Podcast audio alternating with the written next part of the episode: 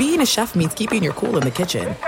And with Resy Priority Notify and Global Dining Access through my Amex Platinum card, Right this way. it's nice to try someone else's food for a change. That's the powerful backing of American Express. Terms apply. Learn more at americanexpress.com slash with Amex. At Bet365, we don't do ordinary. We believe that every sport should be epic. Every home run, every hit, every inning, every play. From the moments that are legendary to the ones that fly under the radar. See for yourself when you sign up today and get $150 in bonus bets when you bet just $5. Whatever the sport, whatever the moment, it's never ordinary at Bet365. 21 plus only must be present in Ohio. If you or someone you know has a gambling problem and wants help, call 1-800-GAMBLER. Terms and conditions apply.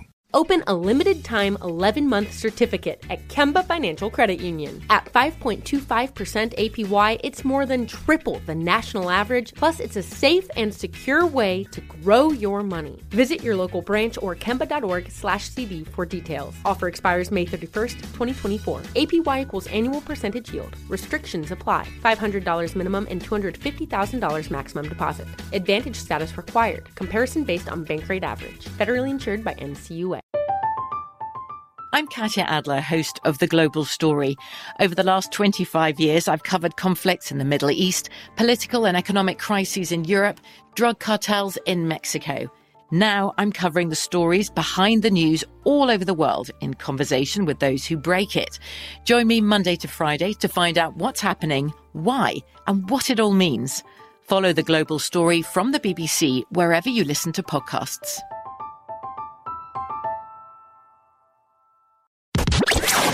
Listening to Fox Sports Radio. Radio.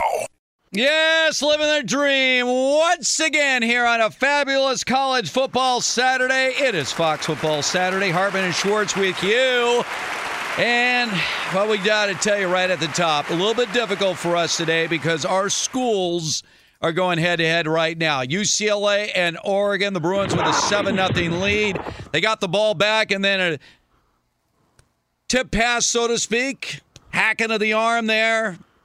Oregon gets the ball back on an interception. So, Jeff, here we are watching a, uh, a really a huge game for both of these schools right now. Not only for Oregon and UCLA, but for the Pac-12 in general. Trying to really get some uh, substantial ink right now in light of all the other conferences seemingly being thrust ahead of them. So. How, how challenging this is going to be to focus on what we got to do for the next three hours while watching this game the entire way. Steve, my quarterback is giving me a heart attack. I just, I, I can't, I, I just can't do this anymore. Like, can we just, can we have a new quarterback, please? If you're listening, Oregon, or anyone at Oregon who's listening to the show right now, can we get a new quarterback, please? Like, I just, I just can't do it. All right, you're Um, telling me he's not Justin Herbert, is what you're saying. Well, it's funny because Coach Coach Moorhead, the offense coordinator, What do we have right there? and- Was that a uh, blocked punt. Blocked um, And uh, Coach um, Coach Moorhead, our offense coordinator, said this week that uh, Anthony Brown is he's not Justin Herbert, he's not Marcus Mariota, he's not Dennis Dixon. Yeah, yeah, he is not. That is correct. Um, so uh, yeah, blocked punt, and this is not looking good for uh, for the old uh, Ducks, bringing out some uh, odd looking uniforms. But so far today, so far today, the theme has been survive in advance, right? Oklahoma down 10 nothing at halftime. They come back and beat Kansas by 11. And then Cincinnati was down today to um, to Navy early in that game, and they come back and they won by seven, but uh, it was it was a little bit uh, kind of stretched out than that. Navy scored late late in that game. So we got a game in five overtimes right now, Illinois and Penn State. I mean, it's a, Yeah. it's like a survive advance day. Well, you're mentioning this five overtime game. If you're not familiar with the updated overtime rules now, when it gets to the third overtime, all you're doing is two point conversion attempts. And so there's no lining up the 25 yard line, none of that. Basically, you're exchanging two point conversion attempts. Both teams failed in the third time, third overtime. Both teams failed in the fourth overtime. So that's what you have now once you get to the third, and there's another fail.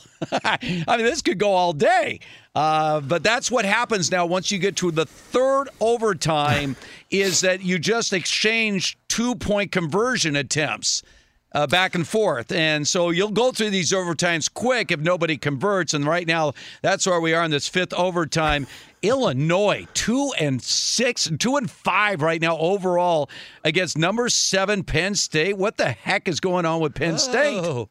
It just feels like you know this is the year when everything is not normal, right? It's just a year when everything is upside down. Um, you know, Sean Clifford came back today for Penn State, and they just have not been able to, to move the ball, which is surprising because against Iowa a couple weekends ago with with Clifford, they moved the ball just fine against a but, much but, better defense. But how about this? Illinois Chase Brown 223 yards rushing, Joshua McCray 142 yards rushing. Yeah. Illinois has 357 yards on the ground.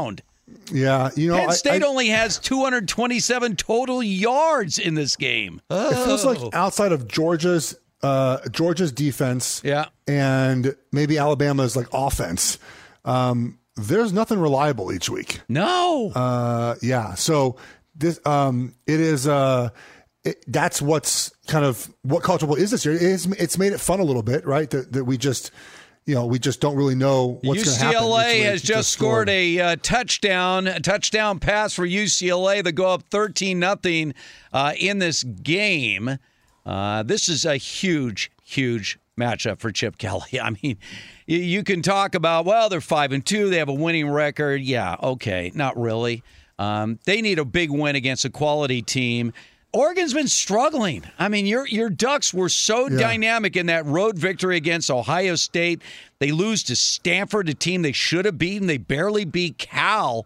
Uh, I know, obviously, Verdell, your uh, number one running back is out, but what what, what is going on right now with this Oregon football team? Um, yeah, look, we we played down to opponents. I did not expect this to happen. I don't think our effort level has been the problem today. We just haven't been executing very well.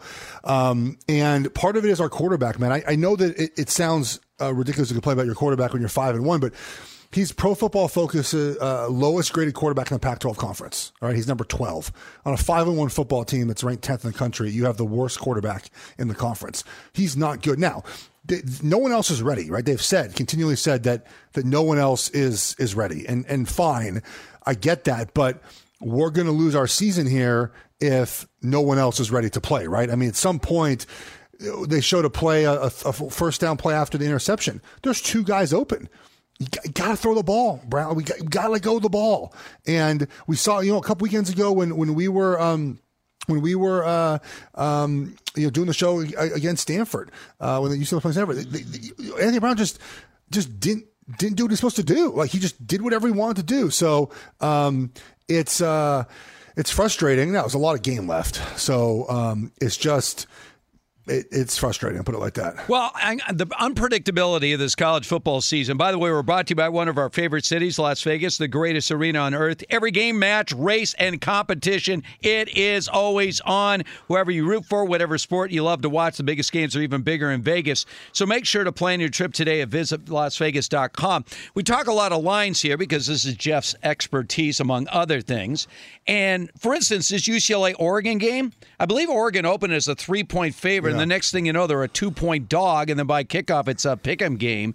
How about this? You got Oklahoma State, top 10 team in the country, as a seven point dog on the road against Iowa State. They were a seven point. I think this. I heard some stat. This is the first time in years that a ten uh, top ten team is an underdog of that size to an unranked team. And by the way, Oklahoma State has taken an early seven nothing lead in this game against Iowa State. But that just illustrates again how the rankings, the numbers. Uh, I mean, we could talk about the NFL all day long in terms of this, but really unique this year for college football. I mean, we're halfway through the season, and still we really have a hard read outside of Georgia's defense on who is really outstanding and maybe who's not so good this year. when the proponents of the college Bowl playoff say, um, you know, that there's we're expanding to twelve because that you know that that just kind of gives us more competition, okay? And my whole argument has always been like, nah, not really. Like the top teams are going to win because they're the top teams, and in a, in a format where you have to win three or four games to win a championship, those top teams are going to win. And I, I think upsets will be very few and far between. But Steve, if we had it this season, mm. There would be chaos in the playoffs Yeah. this year. Oh. like this would be. This happens once every ten years. I mean, 2007 was the last year I think where we had chaos like this. I mean, I, that was the year that I was in Oregon. We were two in the country, and you know we had we had multiple quarterbacks. We got shut out by the Bruins, 16 nothing, um, uh, late in, in the year November because we were on our fourth and fifth string quarterback. I mean, Right. it just it was a weird. South Florida that year was number two, so it was Kansas at one point. Um, it was an odd year. Well, and, remember West Virginia got into their last yeah. game against Pitt with a chance to, you know, Pitt beat them 13-9 in the backyard brawl. Um, so yeah, that, that's the way it's kind of been in, in, in that season, I should say. And now it feels like we have it this year. But I feel like even that year, if you look at the, it was LSU and, and Ohio State in the championship game, in the BCS championship game. And Ohio State was not, if you look at their roster, not like they were with Urban Meyer, uh, even now with Ryan Day. And LSU's roster was okay. It's not like it is or was in 2019. That, no, that roster was incredible. But those teams weren't as powerful, in my opinion, as, as like, as Georgia is it could possibly be, right? Like we at least have one team this year that feels like they have um, you know, uh, they're like sort of a power. Like it's going to be hard to score on that on that team. It'll be very hard to score on that team. By the way, to illustrate how upside down this whole college football season is and has been, coming up at the bottom of the hour, we're going to do my Heisman update. And the three guys I'm throwing out there, none of them I've mentioned before this season. Not one of them. But I feel like I just got to start throwing some names out there. I'm not saying they necessarily are my current one, two, threes, but it is conceivable that one or more of these guys could end up in a seat in New York uh, the way the rest of their seasons go. So that's going to be coming up at the bottom of the hour. All right, so we're just getting started here. It is a big day in college football.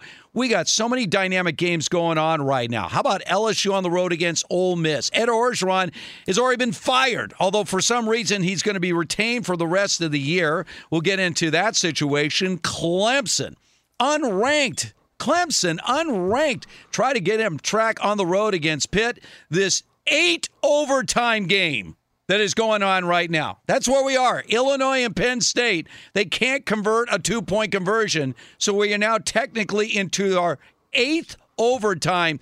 Just gives you a taste. Keep it right here. Much more Fox Football Saturday coming up next. Fox Sports Radio has the best sports talk lineup in the nation. Catch all of our shows at foxsportsradio.com. And within the iHeartRadio app, search FSR to listen live. Hey, I'm Doug Gottlieb. The podcast is called All Ball. We usually talk all basketball all the time, but it's more about the stories about what made these people love their sport and all the interesting interactions along the way. We talk to coaches, we talk to players, we tell you stories. You download it, you listen to it, I think you'll like it. Listen to All Ball with Doug Gottlieb on the iHeartRadio app, Apple Podcasts, or wherever you get your podcasts. This is it. We've got an Amex Platinum Pro on our hands, ladies and gentlemen. We haven't seen anyone relax like this before in the Centurion Lounge.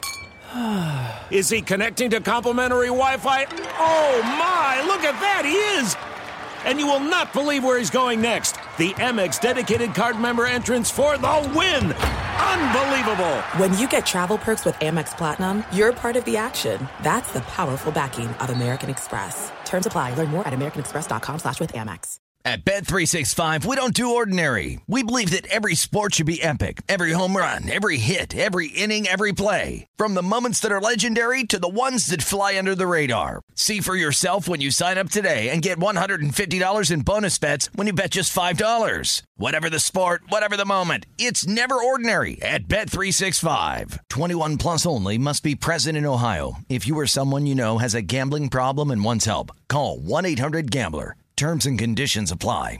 Open a limited time 11 month certificate at Kemba Financial Credit Union. At 5.25% APY, it's more than triple the national average, plus, it's a safe and secure way to grow your money. Visit your local branch or kemba.org slash CD for details. Offer expires May 31st, 2024. APY equals annual percentage yield. Restrictions apply. $500 minimum and $250,000 maximum deposit. Advantage status required. Comparison based on bank rate average. Federally insured by NCUA. I'm Katya Adler, host of The Global Story.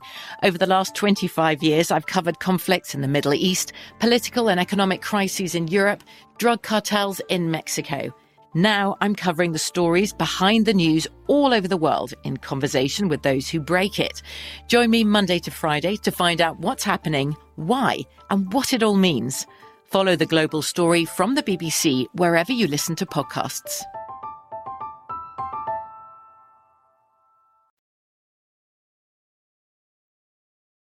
Quick snap, and it'll be a quick pass over the middle and caught. Touchdown UCLA. Kazmeir Allen right on the C in UCLA. The Bruins are rolling Oregon. That's my buddy Josh Lewin there, voice of the Bruins from Learfield, and UCLA leading Oregon by a score of 14 to nothing coming to the end of the first quarter there. It's a little weird for you, Jeff, because you're, you're raised by Bruins, your yeah, parents, yeah. and you know, and uh, here I am a Bruin, and you wanted to be a Bruin, or at least I you did. had interest in being a Bruin. You're an Oregon Duck, proud Duck, part of their legacy, the great Oregon legacy that we've seen over the last. Oh, I don't know, 15 years or so, and uh, but not it's not going so well today. No, uh, it's not. And I just, you know, we're now down our third third string center, so that's good. Mm-hmm. Um, it's just not. It's not. You know, uh, part of it. I, I go back to this a lot often when it comes to you know to your team. So let, let's go to the NFL for a second, okay? Sure. So we have uh, we have the Browns and, and Baker Mayfield. Yes. and a lot of injuries on that team, right? And we saw against uh, the Cardinals, right? A lot of injuries. Okay, yeah, yeah, everyone's hurt. I get it. But we saw no juice, right? Like n- nothing extra from him in that game with all these injuries. I know your tackles are out. I get it. But guess what? The Cardinals had their center out. Cardinals didn't even have their coach there, right? And they smoked the Browns. Just no juice from, from the Browns. Look at the Ravens. Most players in the NFL on injured reserve, 16 guys injured reserve. And who do they have at quarterback? Lamar Jackson, who has uh, has as many total yards this season as half the NFL teams have total yards for their entire offense. And so you have one guy in Lamar Jackson bringing a bunch of juice for the team, right? He's the MVP in my opinion right now, considering all the injuries. And, I- I'm not sure that it's going to last for them with this many injuries in, for 17, eight, really 18 weeks now. We'll see. But right now they're playing good football. And I look at Oregon, and we have a quarterback who they keep saying leadership and blah blah, blah and he just brings no juice, man. It just there's no juice with him. There's nothing that that he does, and he look he has played well at the end of games, but like right now, man, like he's not a guy who you're like, you know what, we're down fourteen nothing, we're gonna go down the field and march down, and we're just gonna we're gonna go. Anthony Brown's lead. I'm like I'm terrified every time we throw the football. I, so like that, like we don't and we don't have anyone really that they trust to fill in right now. So the the juice for me um, comes from quarterback position. And it's just not there at Oregon right now. No Everything else is fine. Well, we have injuries, which is everyone has injuries, right? Or safety and third, three linebackers, two centers, uh, a running back. I mean, I, I get it, right? But we have guys to fill in. We're, we're uh, we recruit at a high level, um, but there's just no juice in the quarterback spot, and that's what kind of moves teams in times of, of desperation is how your quarterback plays. We saw today with Caleb Williams at, Oklahoma, you know, really bad first half, right? They had zero points at Kansas in the first half. Comes out in the second half, plays better. True freshman, right? He's working through some things. And then he makes the play of the game where if you missed it, it was a fourth down and they handed the ball off and the running back got stuffed. And then um, Caleb Williams took the ball from the running back behind the line of scrimmage, took it from him as he's being tackled and jumped forward for a first down. Like those are the special plays that are made by special players. And when you don't have that, I'm not just talking about Oregon, but um, you know, Browns we'll talk about or any other college team where you have a good roster but not the quarterback, then that that extra juice you need when you're not playing well or when you're kind of dead. I mean, it feels like the Ducks are kind of dead right now. You don't get that from your quarterback. It has to come from that position. And Oregon, whatever other team you want to insert any other team there, doesn't have it right now. Well, here's here's a problem for Oregon in this game. First quarter, five yards rushing, uh, zero running game, zero. Seven carries, five yards. UCLA dominating that game. By the way, we finally got a, a final, a record nine overtimes it took, and there's an asterisk with that nine overtimes. Illinois Not four. Has shut uh, shut down and defeated uh, Penn State by a score of 20 to 18. I say an asterisk with these nine overtimes because the overtime rule has changed dramatically over the last couple of years. So in the first two overtimes, both teams exchange field goals. You get to the third overtime, and then you are attempting two point plays. Yeah. And it wasn't until the eighth overtime that somebody actually made one, yeah. and then it was matched by uh, Penn State, and then Illinois ends up getting another two point conversion in the ninth overtime, and they end up winning this game over Penn State by a score of 20 to 18. And it's not just the fact that Penn State lost this game in nine overtimes. But we're talking about a Penn State team that only put up 127 total yards in this game and gave up 357 yards rushing to Illinois, a two yeah. and five team. Bret yeah. Bielema was in all his glory today, just pounding the ball like a throwback to his old Wisconsin yeah. days. So here's another team, Penn State. Just a couple weeks ago, we were saying, is Penn State the best team in the Big Ten? They looked awful today and and and we saw too that Bret Bielema called out his offensive line on social media. Well, on uh, not on social media, but in um in interviews, and you know, and then he kind of got blasted for it and whatnot. So like like I I appreciate that the effort from from that unit after today. Yeah, I mean, so th- this is what we're seeing across the board. How about LSU? Let's talk about this, right? Ed Orgeron was fired, and now we actually know prior to their upset win against Florida last week, it had already been decided he was out. That they were already in negotiations for him to leave Penn, uh, LSU and he would be gone by season's end and he will be retained through the bowl game. Well, right now, LSU is winning on the road against number 12 Ole Miss. And they're doing a pretty good job right now. Matt Corral, the celebrated Ole Miss quarterback, uh, has just 32 yards passing in the first quarter. He's run for negative two yards as the guy that had 195 yards rushing last week. So they're not doing anything. I mean, wait. What do, what do you think was the real story? I, I know there was some off field stuff that they were really upset about with Ed Orgeron. A couple of years ago, this guy could have run for governor of Louisiana and probably won. That's how popular this guy was. But how awkward this could be for LSU. What if they went out? I mean, what yeah. if LSU just gets on some unbelievable roll right yeah. now? They're at Alabama. Can you imagine if they were to pull an upset like that? And then you're like, we're getting rid of this guy? Yeah.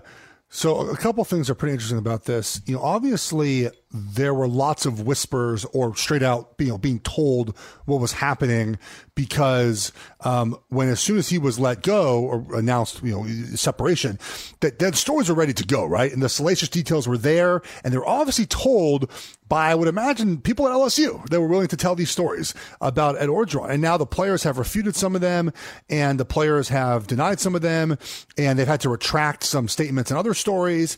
And it, it feels like the athletic director, Scott Woodward, just kind of doesn't like Ed Orgeron. And we've seen throughout Scott Woodward's tenure, whether at Washington he hired Chris Petersen or at A&M he hired Jimbo Fisher, you know, he kind of goes for the big dogs. And Ed Orgeron's not a big dog, right? He, he fits LSU perfectly, but he's not a he's not a Jimbo Fisher, right? He's not a James Franklin. He's not a Dabo Swinney. I mean, all the names we're we're hearing thrown out for this job. Um, he's not any of those guys. He is unique for I think LSU, and he obviously won a championship. Now the team has underperformed. There's no doubt about that. I'm not defending the way the team has played. It has not played as well as it should. Um, but this happened very quickly. And last year obviously was a COVID year, so you figure, okay, let's see what happens this season. And look, it has not been the hires have not been good.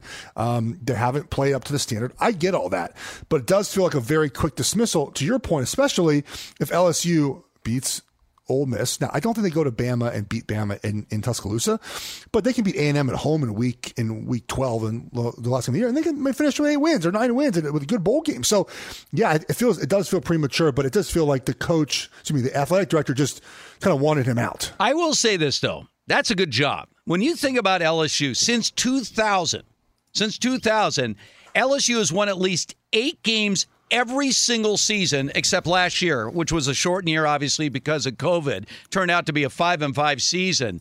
And each of their last three coaches have won a national championship Nick Saban, Les Miles, and Ed Orgeron. Of course, Les Miles, after leaving LSU, went to Kansas. He didn't even last two full seasons there before he got fired. And Ed Orgeron really hasn't had any great success outside of his run at LSU. So is this an underrated job? Because they haven't really lost any steam over the last 20 years. It seems like whoever they insert is going to be inheriting a pretty good situation. So LSU has won.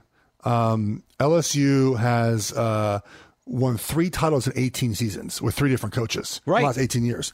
And so it's a much better job than USC. I it's agree. it's, it's in a much tougher conference. Yes, fair enough. But look, the, the reason there's many reasons why the Pac-12 struggles, Steve. We we know them, but one reason that it gets talked about out west, but I don't think talked about nationally as much, is that is that we don't have the bodies to compete in the trenches nationally. Now, Oregon does. Uh, Oregon does. Um, and, and they're, you know, they, they, but they've recruited that way, right? They're a top 10 recruiting team and they're, they don't have guys like inside for that. They have, you know, good defensive ends and Kayvon Thibodeaux, good offensive linemen, but it's getting those big D tackles. We've seen George, Georgia, right? Jordan Davis, 6'6, 350, right? Guy's a monster in there.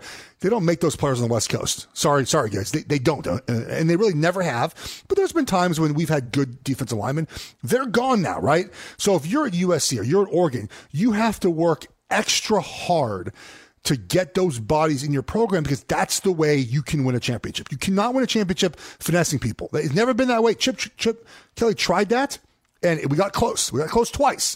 One with Chip, obviously, and one with Helfrich. It's the kind of same concept. But it came down to it. It came down to playing Ohio State and it came down to playing Auburn. We played Auburn pretty tough. But again, it was kind of lost in the trenches, right? And so LSU, you have the bodies in your state, in your region, in your footprint. The Pac-12 doesn't. So if you go to USC, it's harder to get those those kids to come to your program and build up those trenches, especially on again the defensive line. Offensive line, I think USC would be fine, but defensive line wise, and that's why one reason I think LSU is a much better job. You, it's easier to quote unquote win at at, at a Pac-12 school. For example, like people are saying Mario Cristobal is going to LSU. Ah, I don't think so. It's easier to win at Oregon, right? The Pac-12 conference, but it's a body, Steve. It's this big. Like, when's the last time we had? I don't follow recruiting this well, but like a five star defensive tackle in California. Well, first of all, you had the number one high school recruit in California now playing at Oregon, right? Yes. I mean, Thibodeaux, number one high school recruit in the country, ended up at Oregon. So there, there's, I mean, Right, but you- he's a, he, and he and look, and he is he's a defensive end. He's doing great. But like today uh, uh, uh, against the Bruins, like they're neutralizing him because they're running the football and they're running away from him every play. all right, Like, I mean, a you could- little giddy up in the step of Jeff right now. Oh, Oregon Oh, has scored, a- you know, a- suddenly a- well, right yeah. back in this game. Well, sort of. We we Sort we- of. We well, no, we scored. It was reviewed. It was taken back. Then we threw an interception on the next play from the half yard line that was offsides on on UCLA.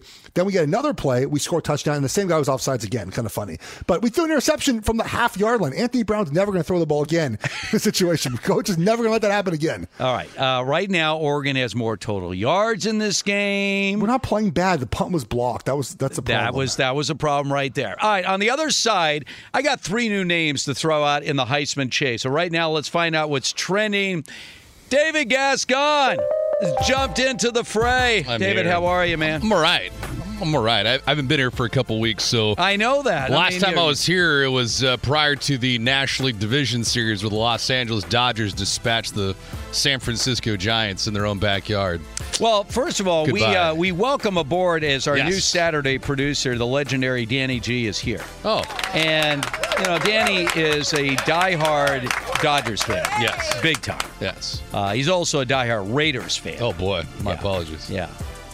Yeah, we were laughing about it. Scott Shapiro, our, our mentor here, he uh, he threw it out Danny G's on Saturdays. I mocked him for being a Raiders fan. This is from an ex-Raiders employee, of course. Yes. But he, he wears it on his sleeve. Right, Danny G?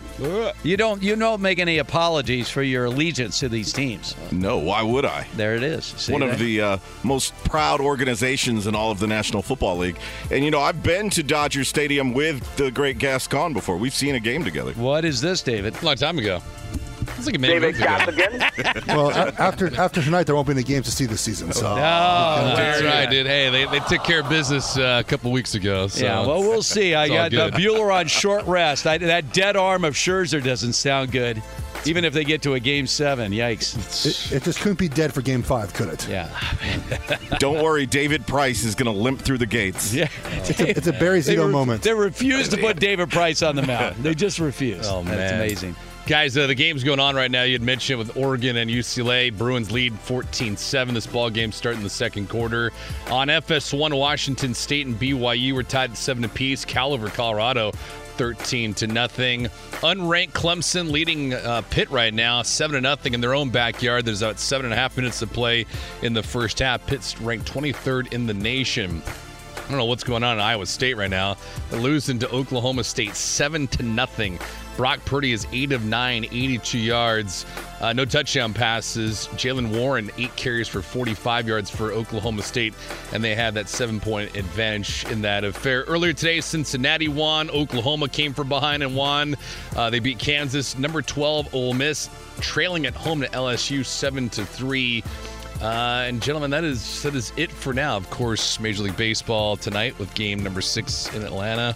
Steve, I uh, I was at least listening to you guys last week. I was in my car in the middle of, in the middle of traffic, and the luxury that I have was when you're in traffic here in Los Angeles, is it is it's not stop and go. It's like stop and then slowly roll. Right. So when Iowa got pummeled last week, I was in the middle of the 405 freeway just dancing in the middle of the street. I don't It know what was you're talking about. awesome. Wow. It was just bad football in the Big Ten conference. You are fake news. Led by the Hawkeyes. that conference, you can't spell Well, suck without the Big Ten. I, uh, I I like how you're also making uh, Oklahoma State's seven nothing lead sound like it's seventy to nothing over Iowa State. Their State. defense right is now. good, man. Their defense is good. It's hard to score on them. Yeah. So uh, They have the Iowa ball in the red zone, though. Iowa State. and there's two reasons to watch Big Ten football Breece Hall and Kenneth Walker. Wow. Breece Hall plays in the Big 12. Or Big 12, I'm sorry. Big yeah. Twelve. Big Twelve. Yes. Uh, all right. Well, thank But, you very much, David. Steve, yes. we need we need a game seven.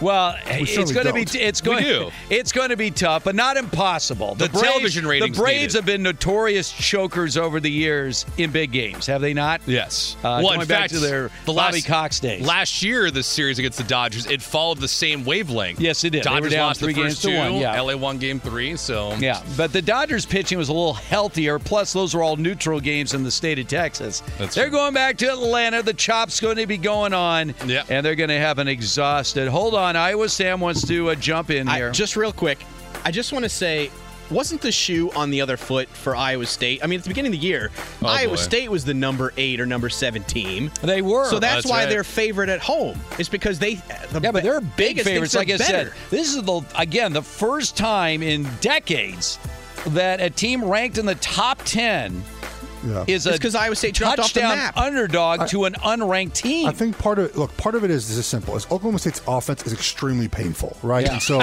like, oh, if Oh, like you think to your, if you think to yourself, like, Yeah. okay, you know, can can they score enough points? Like, you know, just say that Oklahoma State's defense plays well today, they, and they allow seventeen to twenty points. Like, is Oklahoma State going to score that many against this this Iowa State defense on the road? Like, that's part of it. Second road game, back to back road games. I I kind of get why this number is what it is.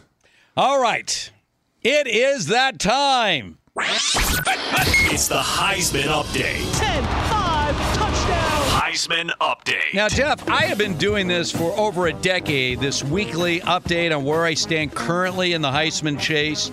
I'm doing something today I have never done before because, in my opinion, as a Heisman voter, this race is wide open. So I'm going to introduce three names today that have not appeared on my top three list the entire season. And yet, any one of these guys ultimately could end up with the heavy hardware. So here is this current number three. It is a handoff to Brooks. No, it's a play action pass to the end zone. A dart touchdown. Caleb Williams to Jadon Haselwood off the play action. Second touchdown tonight for Haselwood. All right, this is Toby Rowland from Learfield. Now, before today's game, uh, in two starts, essentially, well, a relief appearance and a start, he was completing 68% of his passes, six touchdowns and no interceptions. And then today, down, well, shut out in the first half. Oklahoma rolls up 35 on hapless Kansas in the second half. He now has eight touchdowns, just one pick. Caleb Williams, my current three. Here is my current number two. Pickett wants to throw. This is a deep ball. in stride. It's Addison. Addison to the end zone. Touchdown, Panthers. That is courtesy of the ACC Digital Network. Kenny Pickett, the quarterback at Pitt, who, by the way, leads the nation in total quarterback rating. And of course, right now he is up against Clemson. Clemson leading that game 7 0. This is a guy a lot of people compared to Joe Burrow in terms of the mighty leap that he has had as a senior. Like he's been a pedestrian quarterback. First three years as a starter, Pitt. This year, 21 touchdowns, just one interception going in. All right, those guys are really good. This guy is a little bit better. Hartman wants to throw and he wants to throw deep for A.T. Perry. Catch in stride at the 25 20. Makes a move at the 15. Darts to the left. What a move! Oh, man! Five. Give it to him. Touchdown. A.T. Perry. Heavenly mercy. What a play. Stan Cotton from Learfield, you heard the name. Hartman. As in Sam Hartman, quarterback of the undefeated Wake Forest team. Now, this was before today. Today, listen to these numbers that Sam Hartman had against Army 23 of 29, 458 yards, five touchdowns, and no picks. He also ran for a touchdown in their 70 to 56 shootout against Army. So there he is, Sam Hartman a guy that uh, with an undefeated Wake Forest team should be in the conversation. So, what do you think of these three guys? And I put them in order. Well, a, a little favoritism to the Hartman guy, but I mean, Caleb Williams, Kenny Pickett, Sam Hartman, three names I haven't mentioned all season long. But if things go their way, who knows? Maybe one of these guys ends up with the Heisman Trophy. Well, there's a lot of hype on Kenny Pickett right now. 21 touchdowns um, and one interception um, Mhm. for the season. He's he's 9 of 16 today uh, for for 89 yards. Um, and you know, obviously a really good defense in Clemson. And a lot of people picked Pittsburgh to win. So um, I'm hoping that. Uh, that he continues to play well. I mean, he'd be, you know, we're kind of waiting to see who the number one, um, you know, the number one, uh, you know, quarterback kind of emerges from this class. And obviously, uh, th- maybe it's Pickett. Well, I, again, I've, I've explained this whole dynamic, and I know you're in lockstep with me on this, Jeff. Ultimately, when I review all the candidates, when all the games have been played, and the Heisman votes are in after the conference championship games, before the bowl games, but after the conference championship games, when all the uh, votes come in, so you've seen the whole season, um, save the bowl games, obviously. Uh, I, I'll look back at every one of these candidates, and I'll look back to their key game. Yeah. And that's why I say this. I would almost bet the bank that this is going to come down to that last weekend. There's not going to be anybody that, to me, has cleared themselves of everyone else. Look, Bryce Young, obviously, very much in the mix. Matt Corral, those two guys are the co betting favorites at this point. But even Coastal Carolina lost this week. You know, there was another team that was undefeated. We're down to 10 undefeated teams, by the way, out of 130 uh, uh, F- F- FBS schools right now. So I it's it's why which I love, and I- I'm just going to be waiting for some of these big games down the stretch and see how they fare. What if Wake Forest goes undefeated this season? What if they win the ACC championship and they have an undefeated season? That would be wild, but certainly, you know, certainly possible. Why not? I mean, an off year for Clemson right now. Uh, you look at that ACC.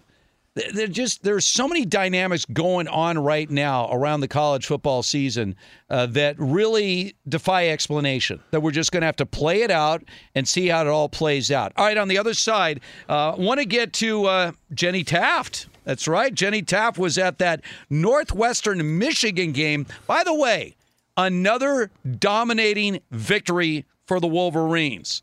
Is this the year? Is this the year finally for Jim Harbaugh that he takes Michigan all the way to the playoff, a Big Ten championship? We're going to check in with Jenny Taft. She was on the sidelines today, coming up next. This is it. We've got an Amex Platinum Pro on our hands, ladies and gentlemen. We haven't seen anyone relax like this before in the Centurion Lounge. Is he connecting to complimentary Wi Fi? Oh my, look at that, he is! And you will not believe where he's going next. The Amex dedicated card member entrance for the win! Unbelievable! When you get travel perks with Amex Platinum, you're part of the action. That's the powerful backing of American Express. Terms apply. Learn more at americanexpress.com slash with Amex. At Bet365, we don't do ordinary. We believe that every sport should be epic. Every home run, every hit, every inning, every play. From the moments that are legendary to the ones that fly under the radar. See for yourself when you sign up today and get $150 in bonus bets when you bet just $5. Whatever the sport, whatever the moment, it's never ordinary at Bet365. 21 plus only must be present in Ohio. If you or someone you know has a gambling problem and wants help, call 1-800-GAMBLER. Terms and conditions apply. Open a limited time 11 month certificate at Kemba Financial Credit Union. At 5.25% APY, it's more than triple the national average, plus, it's a safe and secure way to grow your money. Visit your local branch or kemba.org slash CD for details. Offer expires May 31st, 2024. APY equals annual percentage yield. Restrictions apply. $500 minimum and $250,000 maximum deposit. Advantage status required. Comparison based on bank rate average. Federally insured by NCUA. I'm Katya Adler, host of The Global Story. Over the last 25 years, I've covered conflicts in the Middle East, political and economic crises in Europe, drug cartels in Mexico. Now I'm covering the stories behind the news all over the world in conversation with those who break it. Join me Monday to Friday to find out what's happening, why, and what it all means. Follow The Global Story from the BBC wherever you listen to podcasts.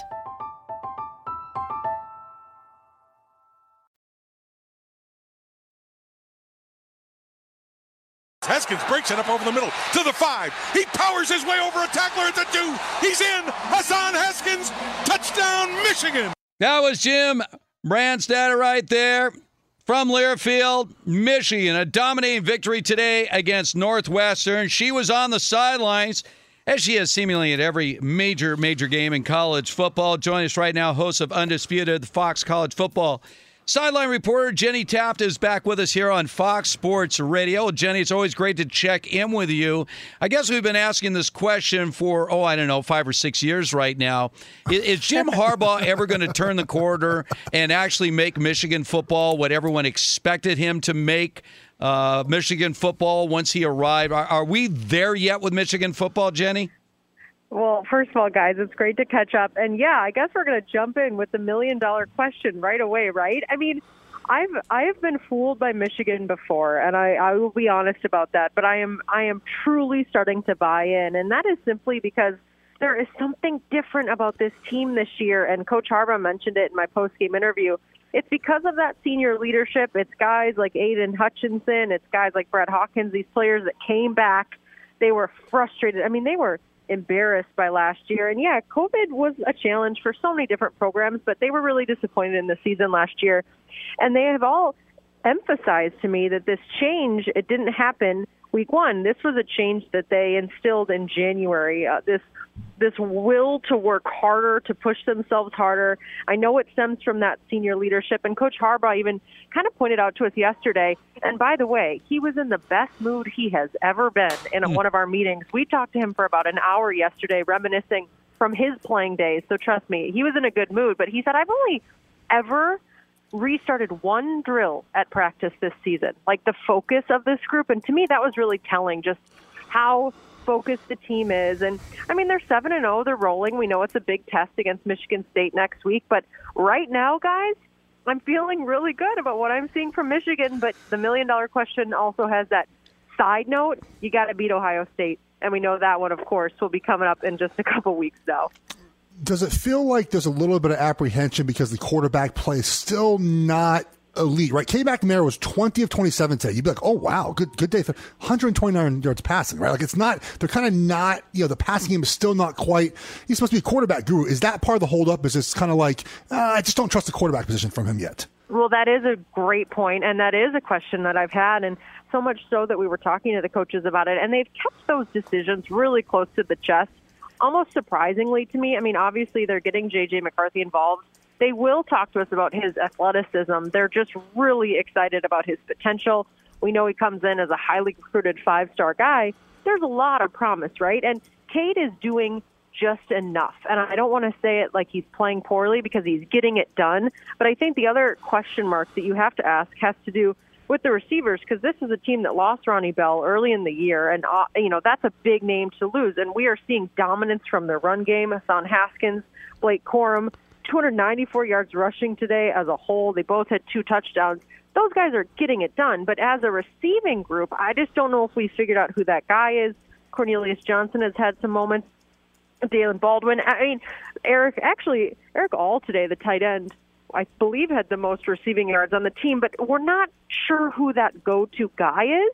And that all depends on the quarterback as well. So that does remain my biggest question. I believe in the defense, what they're doing.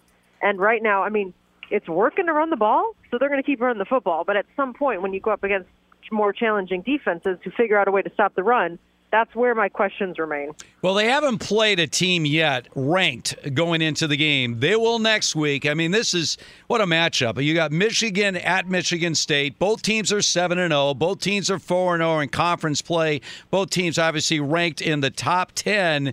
How much of his mind is set on that? And just from a Michigan standpoint, I mean, a win obviously is a big thing for them as they try to progress, but against their rival Michigan State, because he hasn't just struggled against Ohio State, he's also struggled against Michigan State.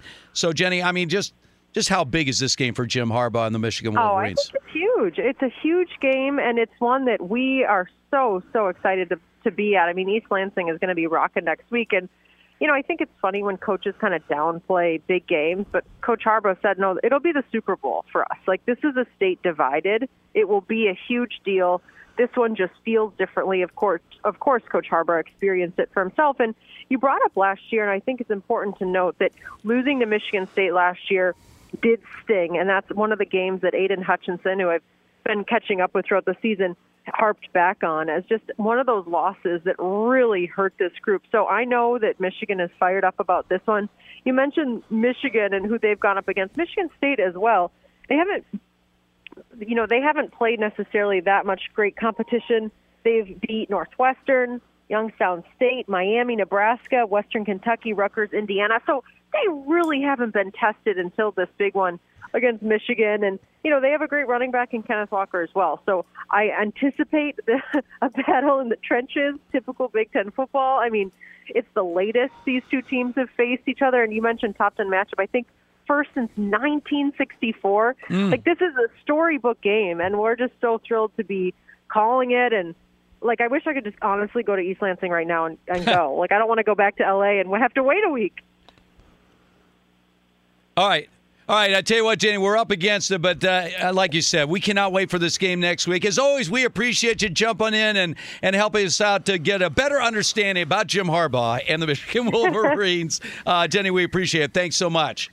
Of course. The questions remain, but right now I'm feeling good about Michigan. Thanks, guys. All right. She's on the record there. Host, of course, of Undisputed Fox College Football sideline reporter Jenny Taft, all in on Michigan. We have much more on that game coming up. By the way, uh, Oregon has scored again. So just when uh, we had Jeff throwing the towel about his miserable Oregon quarterback, Anthony Brown, who, by the way, now is 15 so of 22, missed, he, 167 yards passing. UCLA only has 56 yards passing in this game, and yet you wanted to downplay your quarterback. Is that right? When he when he has rhythm, when he plants his foot, throws the ball on his first read, great. and he's just playing soft zone. Mm-hmm. Otherwise, mm-hmm. no chance to make a play. All right, we got much more on the college football scene, and we are going to take a sneak peek as Sunday around the National Football League. Just keep it right here on Fox Football Saturday. This is it. We've got an Amex Platinum Pro on our hands, ladies and gentlemen. We haven't seen anyone relax like this before in the Centurion Lounge. is he connecting to complimentary Wi Fi? Oh my, look at that, he is! And you will not believe where he's going next. The Amex dedicated card member entrance for the win! Unbelievable! When you get travel perks with Amex Platinum, you're part of the action. That's the powerful backing of American Express. Terms apply. Learn more at americanexpress.com slash with Amex. At Bet365, we don't do ordinary. We believe that every sport should be epic. Every home run, every hit, every inning, every play. From the moments that are legendary to the ones that fly under the radar. See for yourself when you sign up today and get $150 in bonus bets when you bet just $5. Whatever the sport, whatever the moment, it's never ordinary at Bet365. 21 plus only must be present in Ohio. If you or someone you know has a gambling problem and wants help, call 1-800-GAMBLER. Terms and conditions apply. Open a limited time 11 month certificate at Kemba Financial Credit Union. At 5.25% APY, it's more than triple the national average, plus, it's a safe and secure way to grow your money. Visit your local branch or kemba.org slash CD for details. Offer expires May 31st, 2024. APY equals annual percentage yield. Restrictions apply. $500 minimum and $250,000 maximum deposit. Advantage status required. Comparison based on bank rate average. Federally insured by NCUA. From BBC Radio 4, Britain's biggest paranormal podcast is going on a road trip. I thought in that moment, oh my God, we've summoned something from this board. This is Uncanny USA. He says, Somebody's in the house, and I screamed. Listen to Uncanny USA wherever you get your BBC podcasts, if you dare.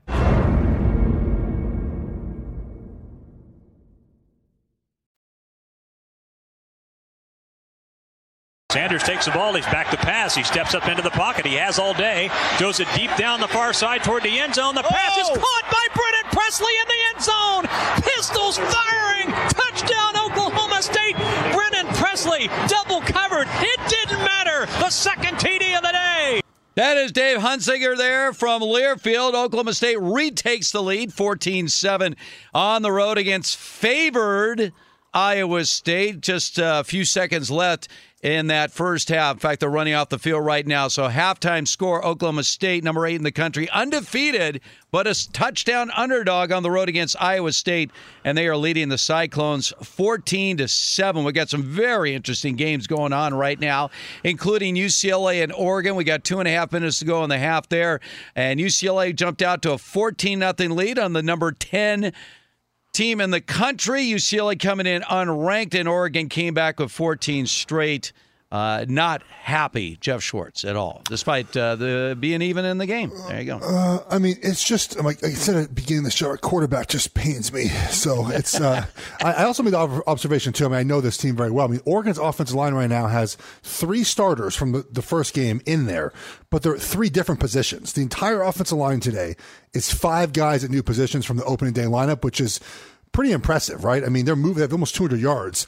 Brown's been pretty much upright unless it's been a pressure, uh, you know, a free runner or a guy in the running back. And they're moving the ball down the field. Again, you know, Brown or quarterback, when, when things are in rhythm, right? When he's able to step on his, plant his back foot and throw the one guy, it's open. I don't know if you noticed today, Steve, um, UCLA brings a lot of pressure on defense, right? We've talked about this, I think, before. Maybe me and you have uh, offline and it's how they lost to Fresno. It's how they lost to Arizona State. Um, it's how they beat LSU. The LSU wasn't ready for the pressure. Johnson didn't play very well against it. Today they're not. They're sitting back in zone, partly because Oregon does have good weapons, and if they get one-on-one coverage, and Brown is actually not. He's worse against zone than man. So they're sitting back in zone, and Brown's finding the right guys. You know, or, or OC's back today, which is nice to have him back. Um, and um, I mean, we're you know we get the ball after the half, so we can get force a punt here, drive down the field. We, we got a good chance. All right. One, one of the things that I love about college football, and why it ranks number one with all the sports I've uh, followed over my lifetime, is the tradition, the history of college football. It's regional. Uh, it, it, it, there's nothing like college football history to me. There's just not.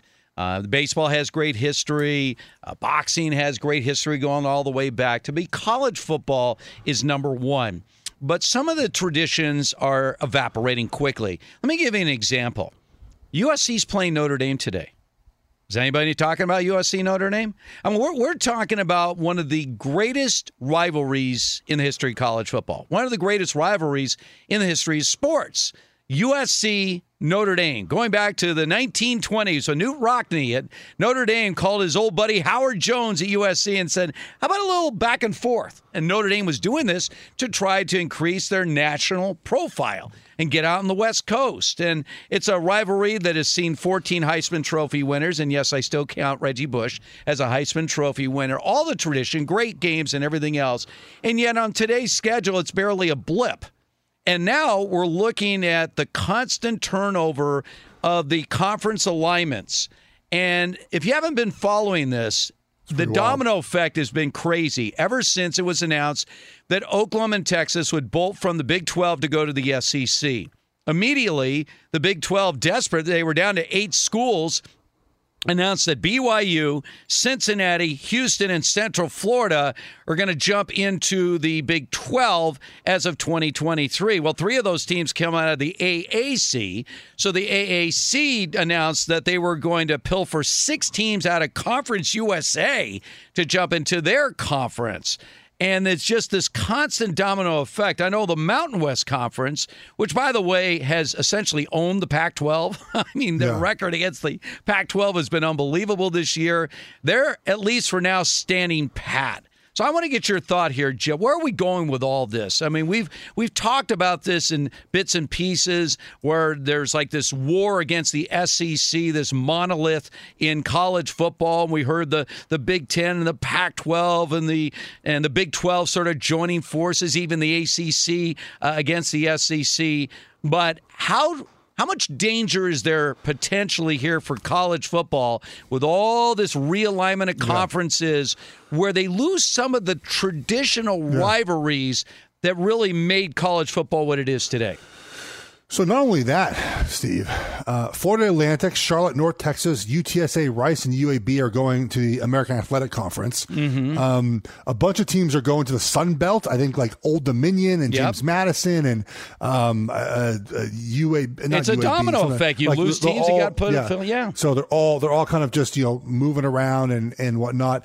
Um, I think the rivalries have pretty much are going to stay right for the big rivals, Oklahoma, like Oklahoma, Texas is going to SEC. They're play every year, right? Um, but this is what realignment was always going to do, and maybe this was happening sooner than we thought it would. But when this first happened ten years ago, I think the thought was, okay, well, maybe this will get into something bigger, and eventually it, now has. And I think you have said this, and plenty of people have, at least some combination of this. We're just going to have like one tier of quote unquote pro-ish teams, and then we're gonna have a tier of everyone else. I mean, that's where I think this feels like it will eventually head. Yeah, and then we had out of nowhere Bob Huggins, 900 wins Bob Huggins at West Virginia, saying that college basketball needs to follow the path of college football and cut off the small schools, cut them off, and just have a tournament at the end of the year that only features power schools. I don't know if Bob Huggins realizes that. If they do that to college basketball, college basketball is dead. Without the NCAA basketball tournament, which is for the majority of people out there, I'm not talking about if you have a diehard allegiance to a certain school. I'm just talking about the general fan out there that shows any interest in college basketball. The only interest is March Madness, and it's about the Cinderellas, and it's about that opening weekend of the college basketball tournament and filling out brackets. If you were to eliminate that, college basketball would be dead, at least as the power that is right now still. But this is about money, money, money, money. I mean, Bob Huggins brought it up. Why should we be splitting the pie with some of these Cinderella schools that have gyms that hold a thousand fans when we got 20,000 fans? Why should we split any of the pie with these schools? The greed knows no end. And college football is the same way because eventually these group of five schools scrambling for their lives to somehow stay alive because at some point they're going to be locked out. They're going to be completely shut out of this, and there's going to be a select few schools in these power conferences. They're going to have all the money, and I really don't know what to tell the San Diego states, the Fresno states, Yeah. the the MAC schools, uh, uh, Conference USA, some of the AAC schools. Good luck, because if you don't make the cut, money's going to dry up. Yeah, it does feel inevitable, right, Steve, that we're going that direction, um, where it's the big dogs and little dogs. And luckily, I'm you know I'm a fan of a big dog, so I'm I'm less concerned about it from a personal uh, angle. It's the far team I root for, but I could see definitely for other schools it and you're and, and look and, and you're really right about about March Madness, right? I mean the the there's two things. One is that we love opening weekend because of the upsets. Oh. But we also love the blue bloods playing each other in the final four, Sure. right? Like we, we love both of those things. People I think often get mistake mistaked and say, Hey, we love, you know, we love, um, you know, George Mason in the final four. I mean, we sort of do, but the ratings show that when Duke and Kentucky play in the final four and North Carolina do like those just better ratings, right? People care about those games more. Um, and so that is, is kind of, I, I think two different things. I, I, I love the opening tournament. Like I, it's uh, it's so much fun. Um, It's so hectic. I, I obviously I gamble a lot of the games. It's just I've been to the Westgate like for the entire first weekend. I mean, it is, dude. It's so much fun. And- Vegas and, losing that. Vegas. If you've never been to Vegas, uh, like that Thursday, Friday, Saturday, Sunday, all four- I did all four 16 days, games Steve. on Thursday, 16 games on Friday, eight on Saturday, eight on Sunday. It's craziness. it's it's so intense. So the Westgate's obviously kind of like the place to be. Yeah. And it is so intense. Like you're there and you don't know where to look and what to do. and that was the year there weren't many upsets the year I went, but I remember that UCF with Tacko Fall Yes. almost beat Duke. Mm-hmm. And the sports book was pretty crazy because every obviously you know, a lot of people were rooting against Duke.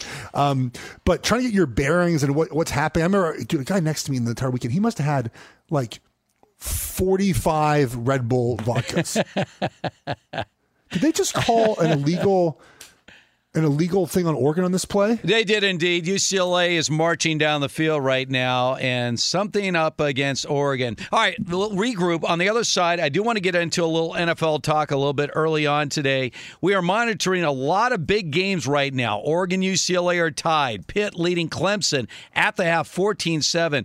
Clemson has no offense. What has happened to their offense? Ole Miss has come back to, lead at halftime against LSU 17 to 7. We talked about halftime Oklahoma State leading at Iowa State 14 to 7. We'll continue on. Take a sneak peek at some of the big games around the NFL as we roll on. This is Fox Football Saturday. This is it. We've got an Amex Platinum Pro on our hands, ladies and gentlemen. We haven't seen anyone relax like this before in the Centurion Lounge. Is he connecting to complimentary Wi Fi? Oh my, look at that, he is! And you will not believe where he's going next. The Amex dedicated card member entrance for the win! Unbelievable! When you get travel perks with Amex Platinum, you're part of the action. That's the powerful backing of American Express. Terms apply. Learn more at americanexpress.com slash with Amex. At Bet365, we don't do ordinary. We believe that every sport should be epic. Every home run, every hit, every inning, every play. From the moments that are legendary to the ones that fly under the radar. Whether it's a walk-off grand slam or a base hit to center field. Whatever the sport, whatever the moment. It's never ordinary at Bet365. 21 plus only must be present in Ohio. If you or someone you know has a gambling problem and wants help, call 1-800-GAMBLER. Open a limited time 11 month certificate at Kemba Financial Credit Union. At 5.25% APY, it's more than triple the national average, plus, it's a safe and secure way to grow your money. Visit your local branch or kemba.org slash CD for details. Offer expires May 31st, 2024. APY equals annual percentage yield. Restrictions apply. $500 minimum and $250,000 maximum deposit. Advantage status required. Comparison based on bank rate average. Federally insured by NCUA. I'm Katya Adler, host of The Global Story. Over the last 25 years, I've covered conflicts in the Middle East, political and economic crises in Europe, drug cartels in Mexico. Now I'm covering the stories behind the news all over the world in conversation with those who break it. Join me Monday to Friday to find out what's happening, why, and what it all means. Follow The Global Story from the BBC wherever you listen to podcasts.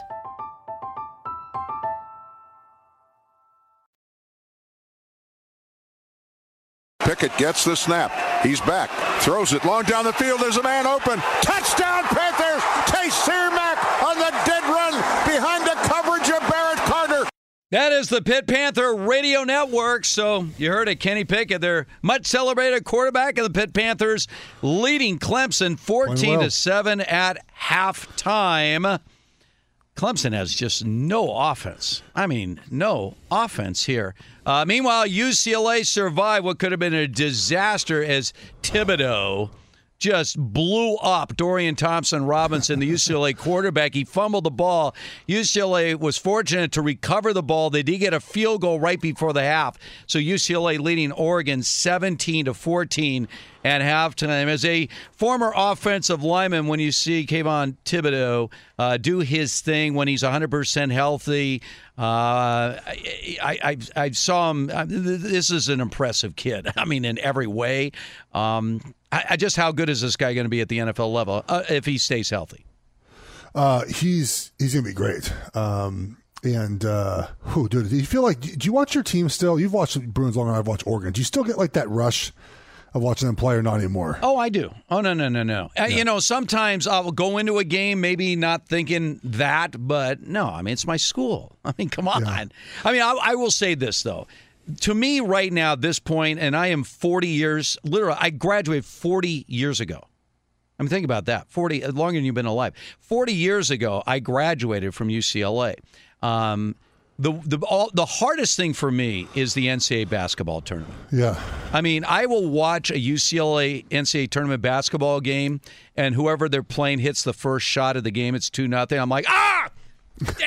See? Ah! How I feel. I mean, how I I'm. I'm, I literally, I'm going basket by basket. Can you imagine what I went through this past season with UCLA? Oh, with the- I mean, all those game. tournament games were just incredible games. Oh, I'm yeah. dying with every shot.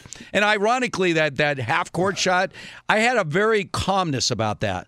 Like my whole attitude was, if you if if that's if that's how this ends, what am I going to do? I mean, I I didn't even react to it. I'm like watching it live. yeah, because like- it was so it was so good. You're like it was just like, you're like what am I going to do? What am I going to do? Um, so Uh, you know, with with, with Kayvon Thibodeaux, like it's just.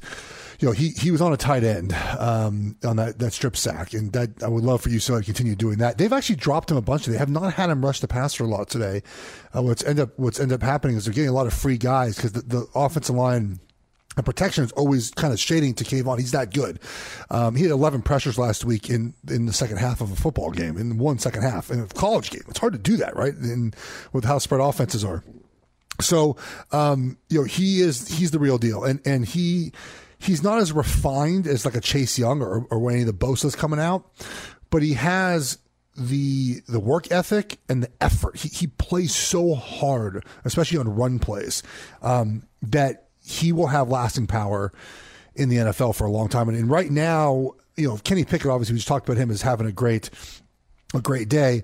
Um, you know, if your team is at the top of the draft and not needing a quarterback, the, you know, Jacksonville, the Jets, someone like that, the Lions, I, I think they would take a quarterback. You know, Kayvon Thibodeaux is your guy. I mean, he's that he's that physically talented. People say he's Clowney. I don't see I don't see Jadeveon Clowney. I see uh, more refined.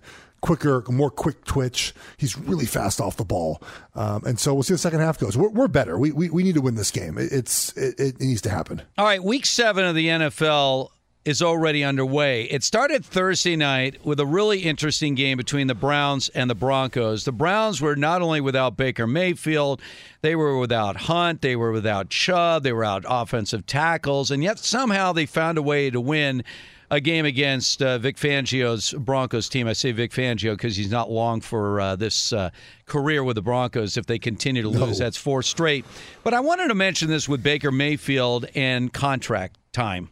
Uh, you know, he get to that point. Like the Ravens right now, I think they're pretty clear on their future with Lamar Jackson. I don't think there's any doubters out there. But the problem with Baker Mayfield is just staying healthy. And the fact is, the Browns did survive. I know it was the Broncos, not exactly a, a scintillating performance. By the way, I actually got this game right. I had the line down a game point and a half. Point and a half. By the time I made this, I had the Browns covering the point and a half uh, to the under. That was a double winner for me. That was a nice whammy. The over under was a low 41. Uh, but you see Der- D'Ernest Johnson out there. But I want to get your thoughts on on how this is going to play out with ba- Baker Mayfield and the Browns. Yeah, so you know, obviously entering this year, there's a lot of talk about extension. Fourth year, right? Josh Allen got paid, uh, Lamar will get paid, and uh, talk about Baker getting paid. Um, it's their fourth year, right? Mm-hmm. Or fifth year? Fifth. Fourth year. It's a fourth year. Yes. Yeah. Um, so he has the he has the the fifth year option next year, but of course, if he's your guy, you want to pay him because you want to you want to get that money out the way, right? pay him cheaper now than you would next year, the year after that, and build your roster around the quarterback. You're not going to be able to afford all these guys. You're just not. So wait, look at Kansas City, right? You can't afford everyone. It's it's the way it is. But here's the problem, right? Is that it's hard to evaluate Baker this year because he's he's been hurt, and part of that's his non-throwing shoulder, his his, his uh, left shoulder got a labral tear. But even then, he's not been very good, in my opinion. And if you pay him what the going rate is for a quarterback, that will cripple your team. You'll trade him within two years. I mean, we're talking between thirty and forty million Yeah. a year. And well, I mean, it's, I mean, the going rate's like forty million a year. I right? know. mean, like that's the problem. And so, but but the, but the issue is is not only does not live up to that, is that now obviously you can't pay maybe two other guys, let's say, and so. Do you have a quarterback that makes up the difference? Like Pat Mahomes makes up the difference of not being able to pay one or two guys, right? He's that good. Baker Mayfield's not that good. He's not good enough to do that. And the Browns are in a really unique spot because I could see on, on obviously Alex Smith has played much longer than Baker, but I could I could see a situation where the Browns trade up for quarterback on the draft, and this is not the right year for it. Probably um, last year would have been the year to do so because you just you, you can't you have a championship roster. I think you have really good pieces at wide receiver. You have the best offensive line in football. You have running backs. You have pass rushers. You you've addressed your secondary. I mean, you got a good team. You got good coaching staff. And like, what happens if you just decide to get better quarterbacks? I mean, you, you would. It's sky's the limit, right? A cheaper quarterback. But this is the best quarterback the Browns have had in what their lifetime. I mean, who, since Kosar, forty years ago. Well, it's interesting since they were reinvented. Again, I, th- these are two separate franchises. The original Cleveland Browns became the Baltimore Ravens. So they're not the same. Then they get an expansion team a couple years later, which is the current Cleveland Browns. By the way, since and the current Cleveland Browns since year one, which was Tim Couch when they drafted him number one overall at Kentucky, uh, Case Keenum was the 31st starting quarterback for the Cleveland Browns expansion team. 31 different quarterbacks over that time. But the problem with Baker Mayfield, again, I th- I think I've always liked his leadership qualities. I've always loved that chip on his shoulder that carried him from a two-time walk-on all the way to a Heisman Trophy, and he has had flashes of brilliance, flashes uh, at the NFL level, but he's got to stay healthy. And and, and, and if you if you don't have a, well, let me ask. Uh, switching gears on quarterbacks, what do- we got trade deadline coming up.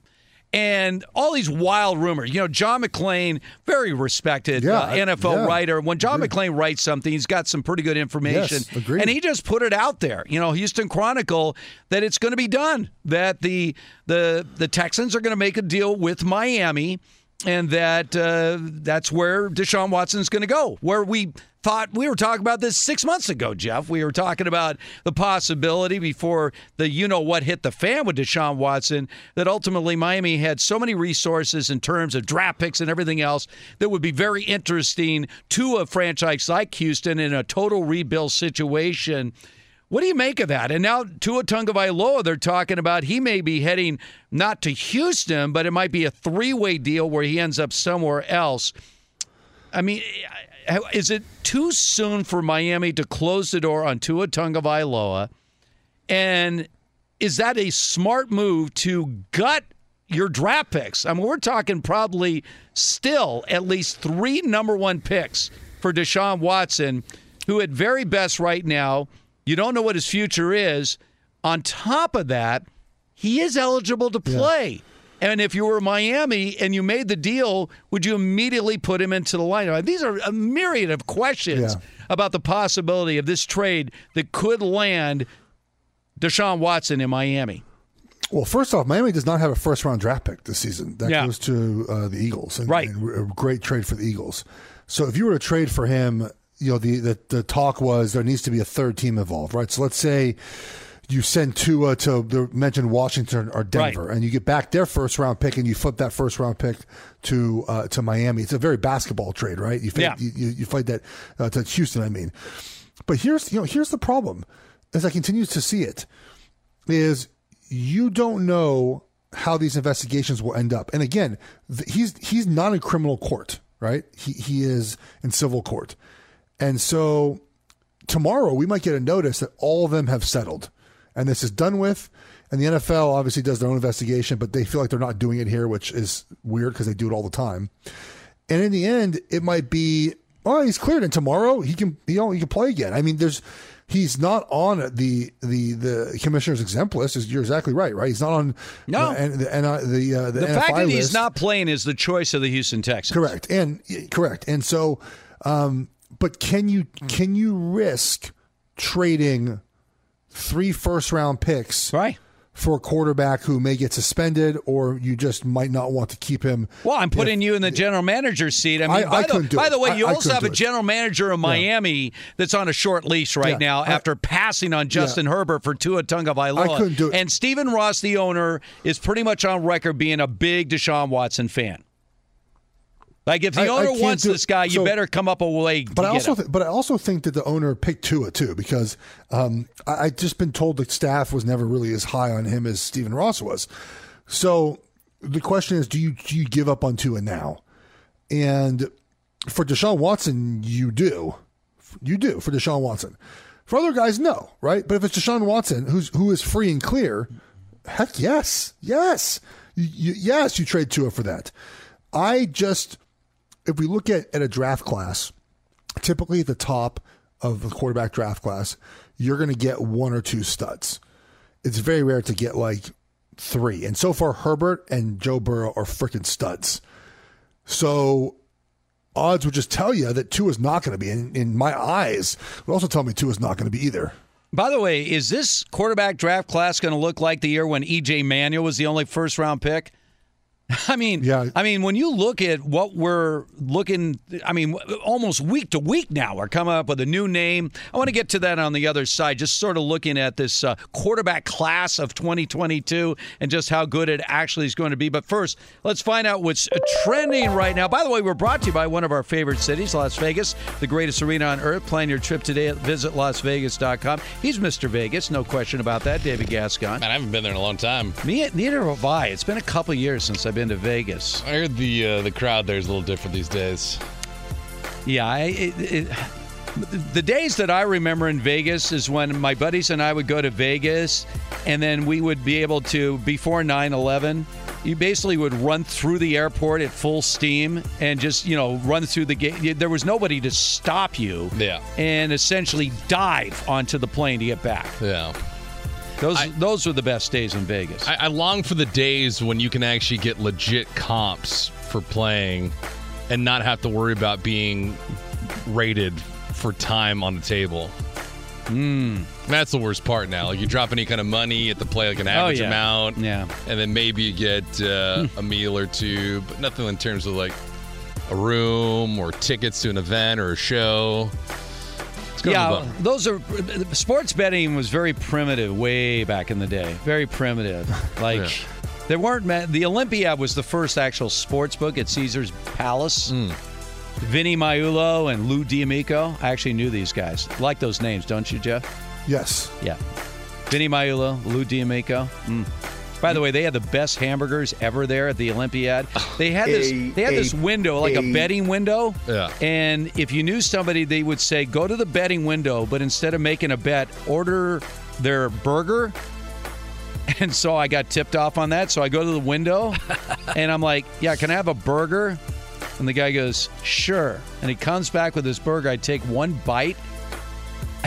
Awesome. It was unbelievable. You know why? It was a prime rib burger. Oh wow. Oh, nice. Hamburger. Oh, what kind of I bread? mean, I it was just and just a regular bun. I mean, it was there was not much to it, but the meat was so it was ridiculous. Pretty good, man. Good stuff. That was really good. Um, Oklahoma State, Iowa State, guys. Uh, not a lot of offense in this sucker. Yeah. 14 7. Cowboys had the lead in this one. Uh, Breece Hall's finally up to 50 yards. He's got 12 carries, so he ripped off a long one of 29 yards. Uh, but right now they're down by seven. They have the football, but it's 14 7. Cowboys with the advantage in that affair. Bunch of other games, obviously, top 25 action. Number six, Michigan won today. They beat Northwestern. They're now 7 0 on the year. Uh, number three, Oklahoma, they survived. They were shut out in the first half by Kansas, then scored 35 in the third and fourth quarters combined. 35 23 is the final. Number two, Cincinnati by seven over Navy, uh, 27 to 20. Steve, uh, what uh, what's going to happen in the great state of Colorado tonight? About 90 minutes from now. 90 minutes from now Yes. in Colorado. In Colorado. Mm, what's that? Oh, you're talking about the San Diego State Air Force Yes, game? they're three point You know- dogs in that game too. You know what's interesting about this game? They have no quarterback. Well, no. Air Force has the number one rushing offense in the nation. Yeah. San Diego State has the number one rushing defense, yeah. in the nation. Oh man, DJ Uiagalelei just got picked off on a shovel pass, and it was a pick six. I just Oh, watched no. it right there. Oh man, I can't remember the last time I saw a shovel pass be picked am off for pick six. absolutely stunned Well, about Carson Uiagalelei and what has happened to him at Clemson. I when mean, did Carson Wentz do it?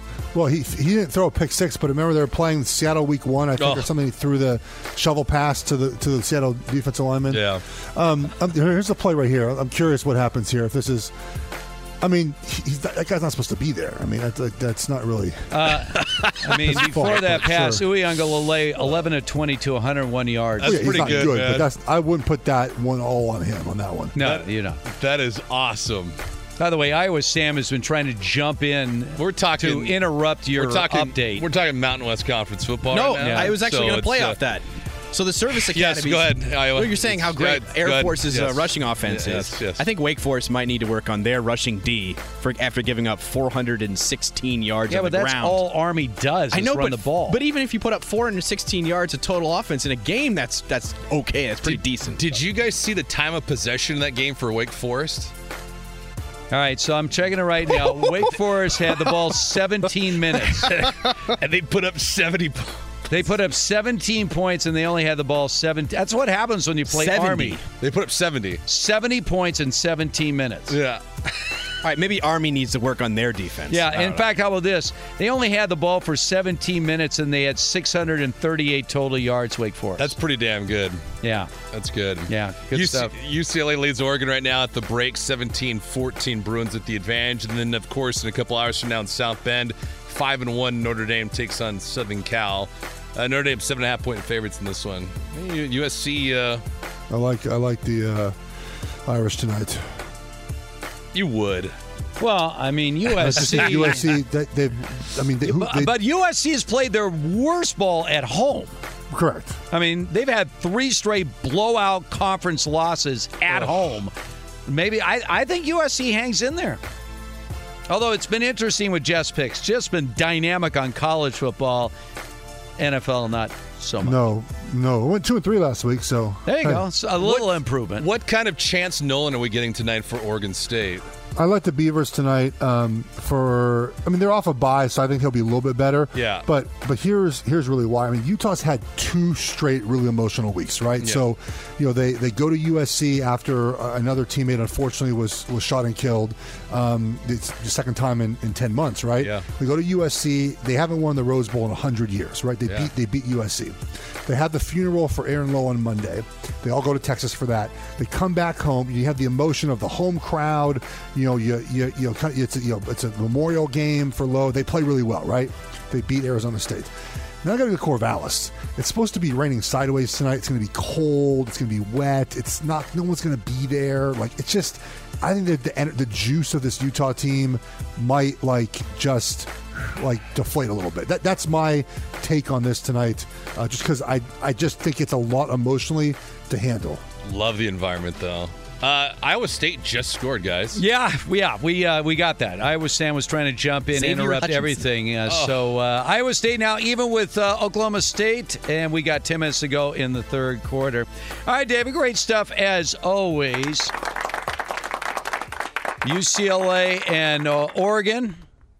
And we're getting uh, into the second half of that game. So I want to ask you a little bit about these uh, quarterbacks. So you, you you look at all these draft services; they constantly update mock drafts. I mean, they're uh, almost on a daily basis. You love them, Steve. You read them. I do. Why? I read them because I'm always curious. By the way, I'm reading one. I won't specify which one that has Thibodeaux as the number one pick in the draft. Okay. So I'm looking at their picks, and in the top 16 projected picks, and this was done two days ago, right? Through last week's game, they had exactly one quarterback in the first 16 picks, and that was Malik Willis at Liberty.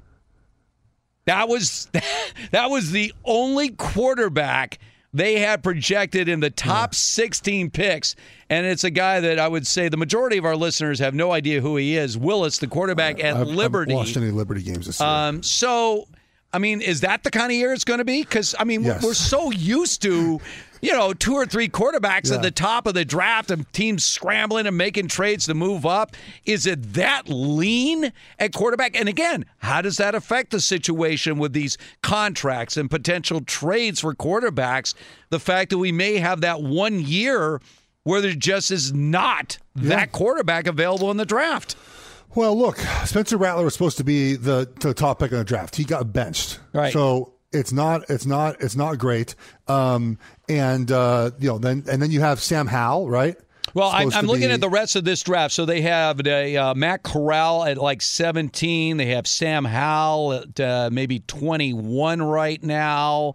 And I'm looking at the rest of their first round, and that is it. Those are the only quarterbacks they have going in the first round. Yeah, and I think I think Pickett will make his way up there. We're seeing people talk about it. I saw Colin Cowherd tweet about him today. That means that I think NFL GMs are talking to him about that. Um, so I uh, I think that he will be a first round draft, especially today because Clemson guys they're, they're good, right? I mean, and to play well against them today will elevate his stock uh, uh, immensely. And so I think that there's a chance that he's But this is guy. a guy that, if you look at his numbers, he had 13 touchdown passes last year. He had 13 the year before. I mean, this is a fourth year starter at Pitt who really never did anything. So, I mean, I, this is the danger when suddenly you take a guy and you elevate him up. I mean, his numbers today are good. They're not lights and out. look, there, there- there's definitely a thought that I that, that I feel like you know he's a he's he's played a lot of football, and there's definitely an idea that maybe you know he's just a senior, he's played a lot of football, and therefore you know he he just is playing well for that reason. Right. His his completion percentage is like eight percent higher than it's been for any other season. Now we we could we could always look at college numbers. Uh, look when we jo- talk about Josh Allen, like seriously, look at his numbers in college and how the, how does this guy project to be some you know superstar quarterback of the next level? And the first couple of years it didn't look that way. No one's saying that now about Josh Allen.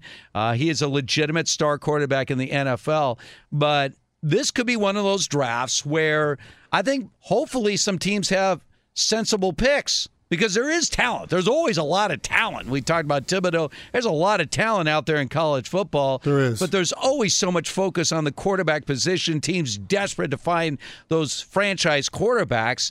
And at least based on what we've seen over the course of this year, I, I haven't seen a, a franchise quarterback in college football this year. Nothing even There's close. there's not there's not Not even There's not. Close. yeah there's not there's not I mean, there's some passable guys out there. All right, on the other side, I want to get back to some other NFL news we want to get to. Also, just keeping an eye on the scoreboard right now. Right now, a little bit of uh, Oregon action trying to uh, get the lead for the first time in this game against UCLA. Just keep it right here on Fox Football Saturday. We're just a bunch of fat kids living a dream. There are some things that are too good to keep a secret. Like how your Amex Platinum card helps you have the perfect trip. I'd like to check into the Centurion Lounge. Or how it seems like you always get those hard to snag tables. Ooh, yum. And how you get the most out of select can't miss events. With access to the Centurion Lounge, Resy Priority Notify, and Amex card member benefits at select events, you'll have to share. That's the powerful backing of American Express. Terms apply. Learn more at americanexpress.com slash with Amex. At Bet365, we don't do ordinary. We believe that every sport should be epic. Every home run, every hit, every inning, every play. From the moments that are legendary to the ones that fly under the radar. Whether it's a walk-off grand slam or a base hit to center field. Whatever the sport, whatever the moment. It's never ordinary at Bet365. 21 plus only must be present in Ohio. If you or someone you know has a gambling problem and wants help, call 1-800-GAMBLER. Open a limited time 11 month certificate at Kemba Financial Credit Union. At 5.25% APY, it's more than triple the national average, plus, it's a safe and secure way to grow your money. Visit your local branch or kemba.org slash CD for details. Offer expires May 31st, 2024. APY equals annual percentage yield. Restrictions apply. $500 minimum and $250,000 maximum deposit. Advantage status required. Comparison based on bank rate average. Federally insured by NCUA. From BBC Radio 4, Britain's biggest paranormal podcast is going on a road trip. I thought in that moment, oh my God, we've summoned something from this board. This is Uncanny USA. He says, Somebody's in the house, and I screamed. Listen to Uncanny USA wherever you get your BBC podcasts, if you dare.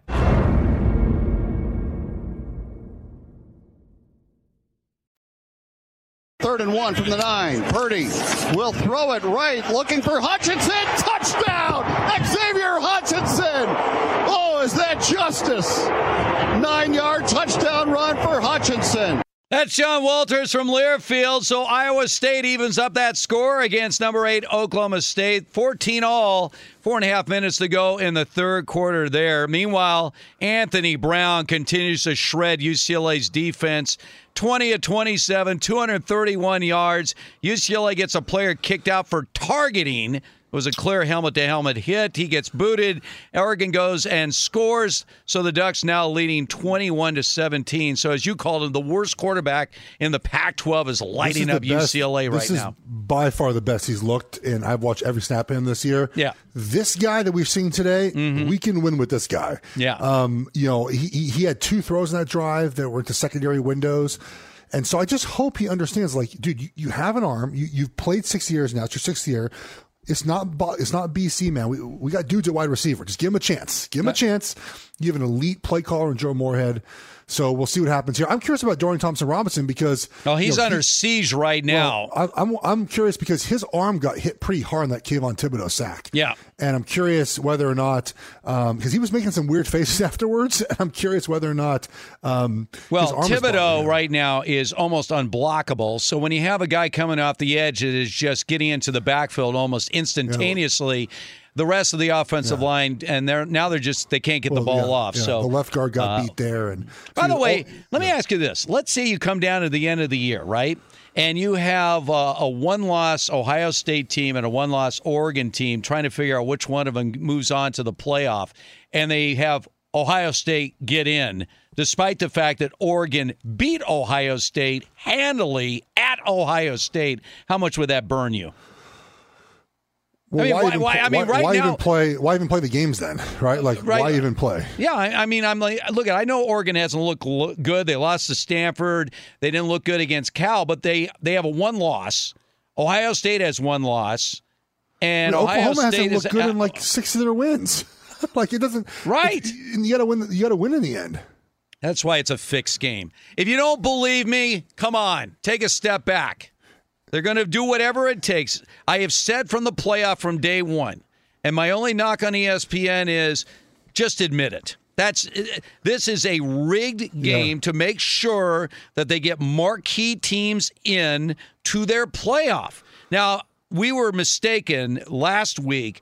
The actual first college football Yeah. playoff poll will not be until a week from Tuesday. Yeah, I thought- yeah, so we it's right- November we were on that. 2nd will be the first one. So you're going to have Cincinnati sitting there, uh, assuming they continue to win, and they didn't look great today. They barely oh, beat oh, Navy. oh, yes.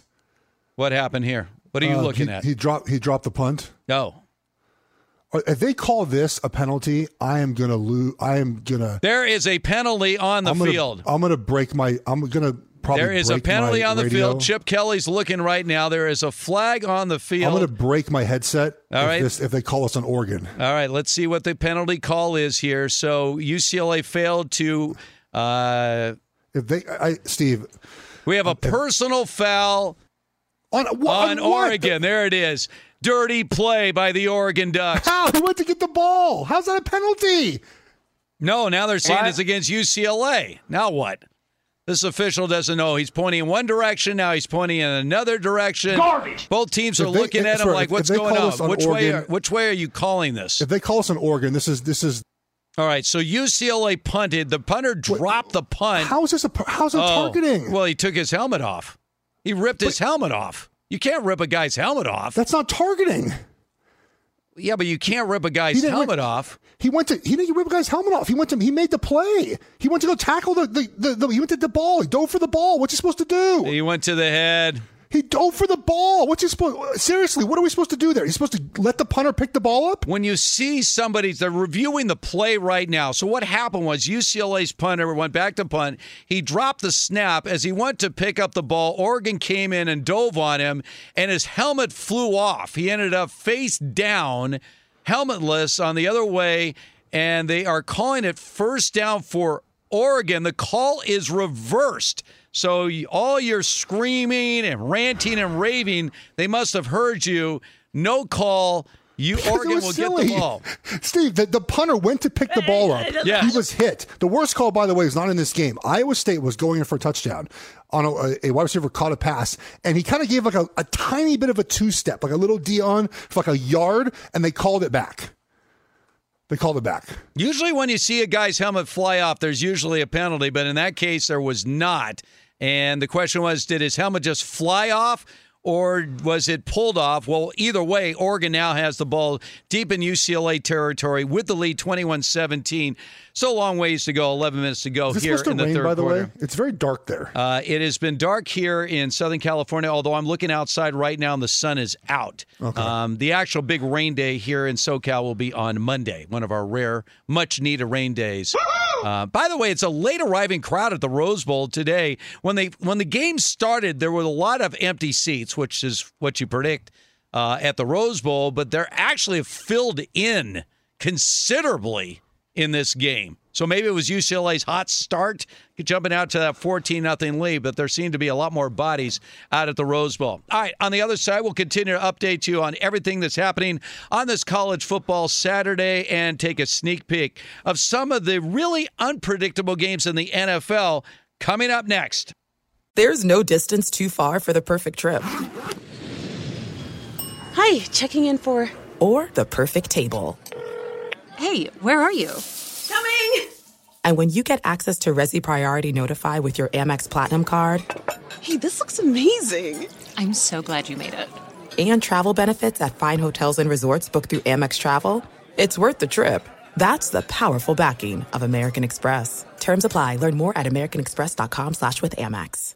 At Bet365, we don't do ordinary. We believe that every sport should be epic. Every home run, every hit, every inning, every play. From the moments that are legendary to the ones that fly under the radar. Whether it's a walk-off grand slam or a base hit to center field. Whatever the sport, whatever the moment. It's never ordinary at Bet365. 21 plus only must be present in Ohio. If you or someone you know has a gambling problem and wants help, call 1-800-GAMBLER. Open a limited time 11 month certificate at Kemba Financial Credit Union. At 5.25% APY, it's more than triple the national average, plus, it's a safe and secure way to grow your money. Visit your local branch or kemba.org slash CD for details. Offer expires May 31st, 2024. APY equals annual percentage yield. Restrictions apply. $500 minimum and $250,000 maximum deposit. Advantage status required. Comparison based on bank rate average. Federally insured by NCUA. From BBC Radio 4, Britain's biggest paranormal podcast is going on a road trip. I thought in that moment, oh my God, we've summoned something from this board. This is Uncanny USA. He says, Somebody's in the house, and I screamed. Listen to Uncanny USA wherever you get your BBC podcasts, if you dare.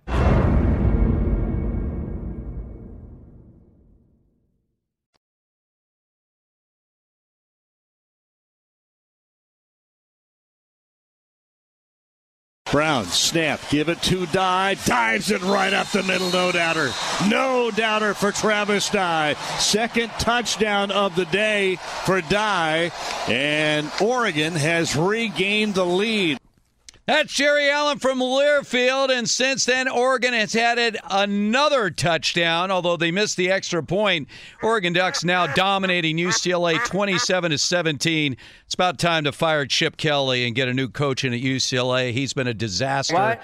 Never delivered what was promised when he came to UCLA. He's been a miserable failure, and uh, time for UCLA to make a change desperately. I don't know if you're being serious or not.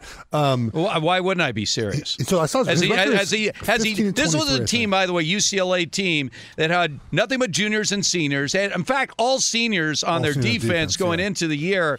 Uh, the last two Oregon touch, touch, touchdowns have been walk ins, just blowing open the middle of UCLA's defense. So, I mean, the idea that for four years you haven't seen enough of Chip Kelly. Uh, whatever magic he had years ago at Oregon has long since evaporated. Uh, and UCLA, and I applauded. I thought, wow, what a coup for UCLA Yeah. to get this guy when everyone thought he was going to go to Florida at the time. The guy's been a bust. He has brought nothing to this program, uh, and uh, and they're getting wiped out right now by Oregon. it's a much different atmosphere of football now, right? I was there when Chip got to Oregon. Have I told you the story the first time I met Chip? Sure. Yeah. Well, let's share it for all of our listeners again when Chip Kelly was actually So- relevant. yeah. So, um, you know, I was out. We, we had one Friday a week. We had a team workout in the morning. Otherwise, we didn't have workouts much in the morning in, in, in the wintertime. It was Friday mornings at like six thirty. So, you know, you roll out of bed, you show up, and you work out. And it was a team bonding thing and whatnot. So, I had back surgery that that off season heading into two thousand seven, uh, my senior year. Chips, we eventually hire him, but so I'm I'm not participating in the morning workout, and Chip's there. I don't know if he's there to interview or just there to be there, but I start talking to, to Chip Kelly, and he's telling me all this stuff about like the tempo and the plays and his philosophy. And I was thinking to myself in the back of my head, like, what is this guy talking about? This is not going to work. Like, this guy's out of his mind.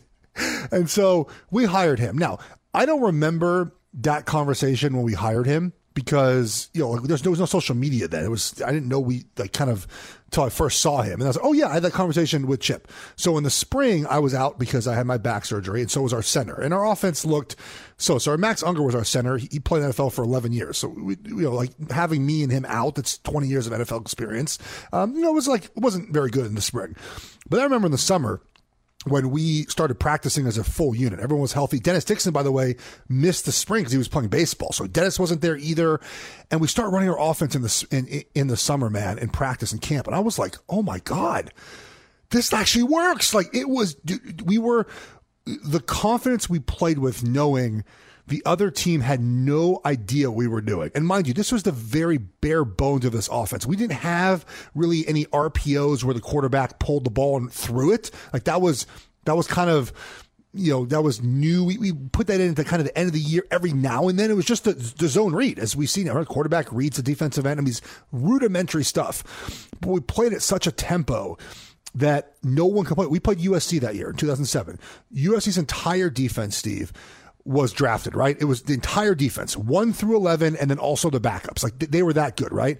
And, and, um, and so, but they were so tired when they put, they couldn't stay in the field. So no matter how good they were, they were tapping the top of their helmets trying to get out after after two drives because they're exhausted. Rey Maualuga, right? Big old middle linebacker. He's used to playing a prodding two, you know, fullback offense, tight end offense. We're going to take 35 seconds. We're going to run power. We're going to run ISO.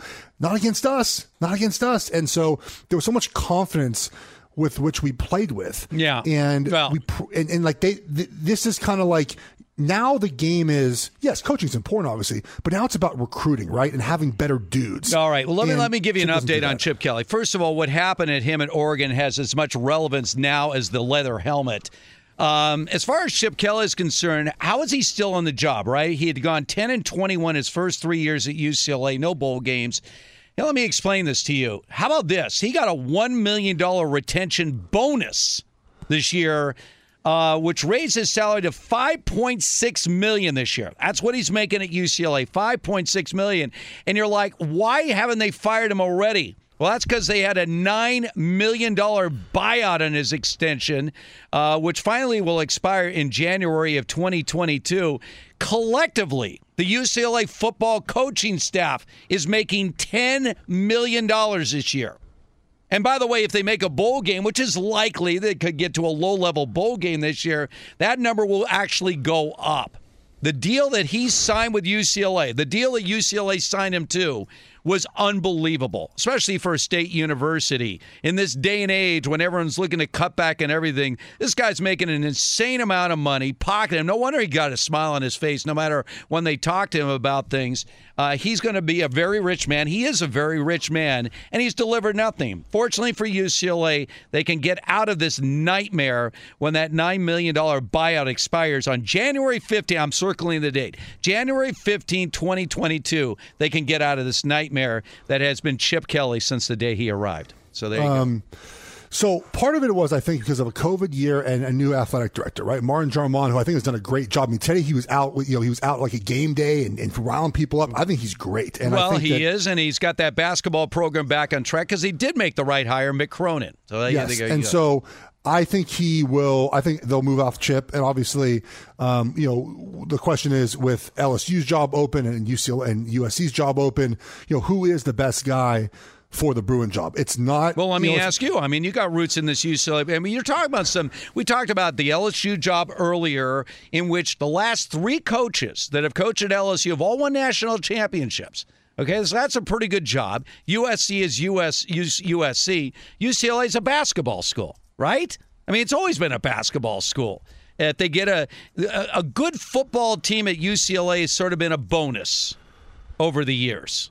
It's never been a UCLA football factory. They've had players, they've had some good seasons, but they're not some kind of power. They've only Yeah. won champ one championship in 1954. So I'm just trying to figure out like who can they get?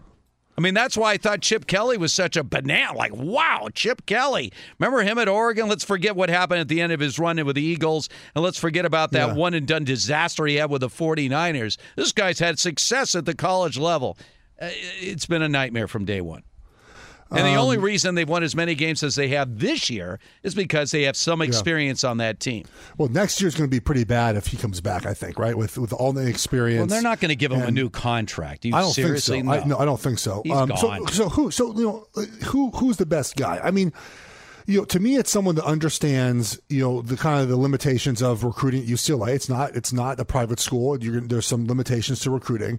It's someone who is um, who you know. I think under just kind of understands like the, the vibe of the program, right? To your point, it's a basketball school first, um, but we just you know we we you just can't be embarrassed, right? Like you can't have seasons where you're or uncompetitive being UCLA. And you have the Jordan money now. You have obviously your, your facilities have been way upgraded compared to what they were uh, for for many many years. Obviously, the Rose Bowl is fantastic. It's not on campus facility, right? So it takes some effort to get there if you're a student or you want to go to a game there.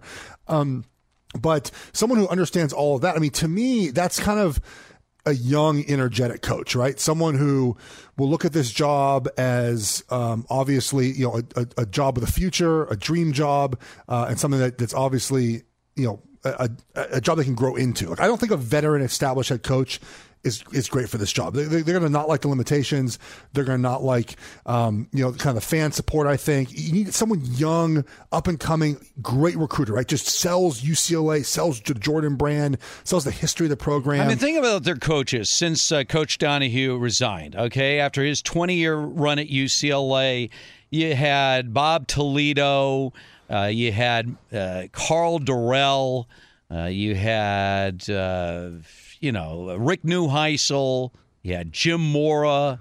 Uh, and now you had Chip Kelly. I mean, just it, it- mediocrity across yeah, the board. look, I mean, it's just I, I think it. Look, I think it's obviously you, you have to understand what the expectations are of this program. What, what, Steve, what do you think the expectations are for this program? Like as far as wins and Pac-12 championships every year. Well, first What of all, it- the expectations are that you should be elite. I'm not saying best of the best, but UCLA still has expectations that it should be an elite program. Like any other program that has had some success at some point, you always expect, well, if we've been there once, why can't we be there again? So when UCLA harkens back, you know, all the way to the Troy Aikman days, you know, when they were a, a big time power and they had a lot of great players that went on to success in the NFL, that's what UCLA people look at saying, well, you did it once. Why can't you do it again? I mean, the last time was you know Bob Tua went to two Rose Bowls, right? That was the last time. In the, well, in the he went 90s. to one Rose Bowl. They uh, they they missed out on one Rose Bowl because Washington State beat them early. Remember, right? Oh, 98. 97. 98, and they lost that game to Wisconsin. That's the last time they went to a Rose. Bowl game, and that's Cade McNown is being honored. Uh, actually, was honored today. I saw he was uh, for today. the uh, election to the College Football Hall of Fame. That was the, that was the the ninety eight was the Miami year. I'll show you Um, how that was. I was on. I was doing sidelines for UCLA radio his freshman year when uh, Terry Donahue looked at him and said, "You get in the game." Uh, the rest was history. He beat USC four straight years. I, I again. I. I, I, this is. I mean, can you imagine So- all this so money my- he's making? so- Ten million dollars for this coaching staff. So my my thing about about um, what the expectations are for UCLA is I think you know winning the South obviously is something that, this should be a goal every year, right? But winning the conference outright probably twice every ten years, once every ten years is probably about right. They right? haven't won the conference since 1998. right. So I'm saying so. So realistically, it's once every ten years is the way to do it. I mean, About, like, uh, that- that- that's what they were doing in the 50s, 60s, 70s, 80s, 90s. Yeah, and and right, and and that's the thing is like we have to the expectations for all these programs um, is they're, they're so high, right? Like we we only look at playoff or bust every year, which it will change when 12 team playoff. I mean, winning your conference, guys, to me is still very important. You know, we're we're West Coast guys. Winning the Rose Bowl is a very important game for the West Coast.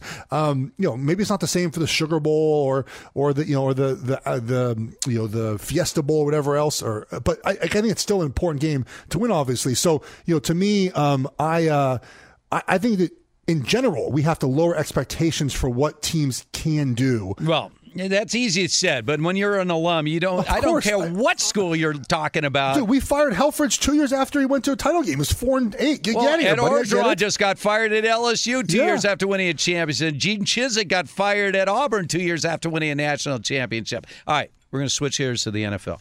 Let's do it. Because on the other side, Adam Kaplan, our Fox Sports Radio NFL insider, Sirius XM NFL, he will give us all the latest, previewing Week Seven Sunday coming up next. There are some things that are too good to keep a secret. Like how your Amex Platinum card helps you have the perfect trip. I'd like to check into the Centurion Lounge. Or how it seems like you always get those hard to snag tables. Ooh, yum. And how you get the most out of select can't miss events.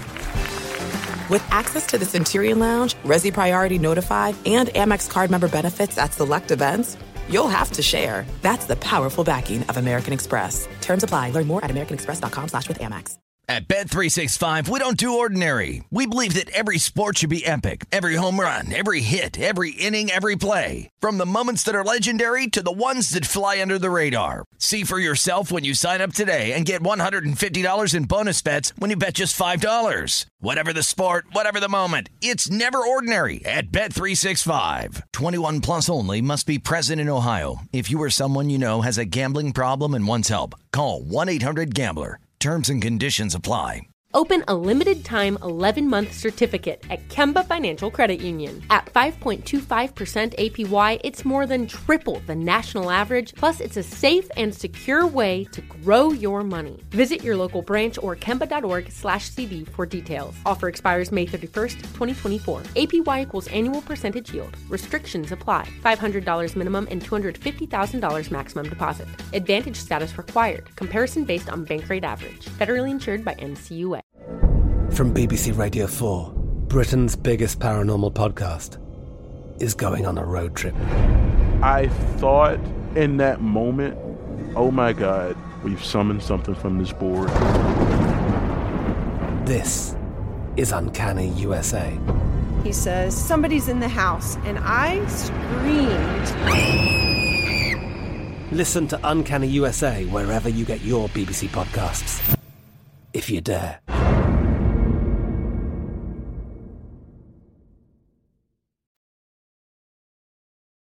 There's the snap.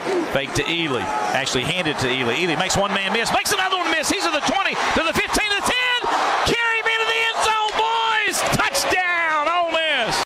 David Kellum there, Learfield, Ole Miss. Blowing out LSU 31 to 7 as Lane Kiffin looking to embarrass his longtime friend Ed Orgeron and doing a great job of it.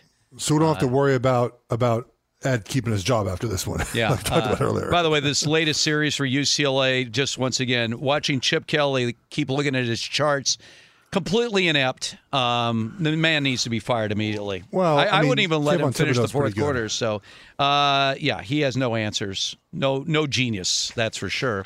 Um, here's a guy that is a genius, though, when it comes to the NFL. He knows it as well as anybody out there. Speaking of our dear friend, Fox Sports Radio NFL Insider Sirius, XM NFL. Adam Kaplan. Adam, you remember when like Chip Kelly was a hot commodity in the NFL? Oh my and- goodness! oh yeah. It was the 2013 season. The chase. The, we called it the chip chase. It Yeah. was the Cardinals. The Eagles would wind up getting them. The Buffalo Bills called. It, it was really crazy. I, I, I now he was supposed to be a phenomenon, as we know, Mhm. from the National Football League. He was just he was a guy who would who would go for it at his own 25. And what happened is Chip was nothing like uh, he's purport, uh, purported to be the National Football League. Though the the first game against Washington, Mike Shanahan was the head coach of the Washington team then. And guys were faking injuries uh, uh, ta so they would be able to take timeouts because they could not keep up with the pace. Right. But as Mike Zimmer told me one time, everybody gets figured out, and it didn't take long for the league to figure out Chip Kelly. That's happened, and apparently college football has as well. All right, Adam, so much to do as far as the NFL is concerned, but you know, Jeff and I earlier were talking about the fate of Baker Mayfield. What are your Yeah. thoughts now as we look forward? Uh, obviously, another injury for him right now. Somehow they were able to survive.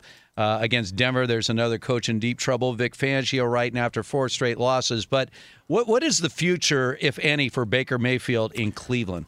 They really like Baker Mayfield. I could just tell you, talking to them privately, he's exactly what they're hoping for. I mean, you, you can't, there's not much you can do about a guy suffers two significant injuries to his left shoulder. One, the, the, the left labrum is almost certain to get operated on.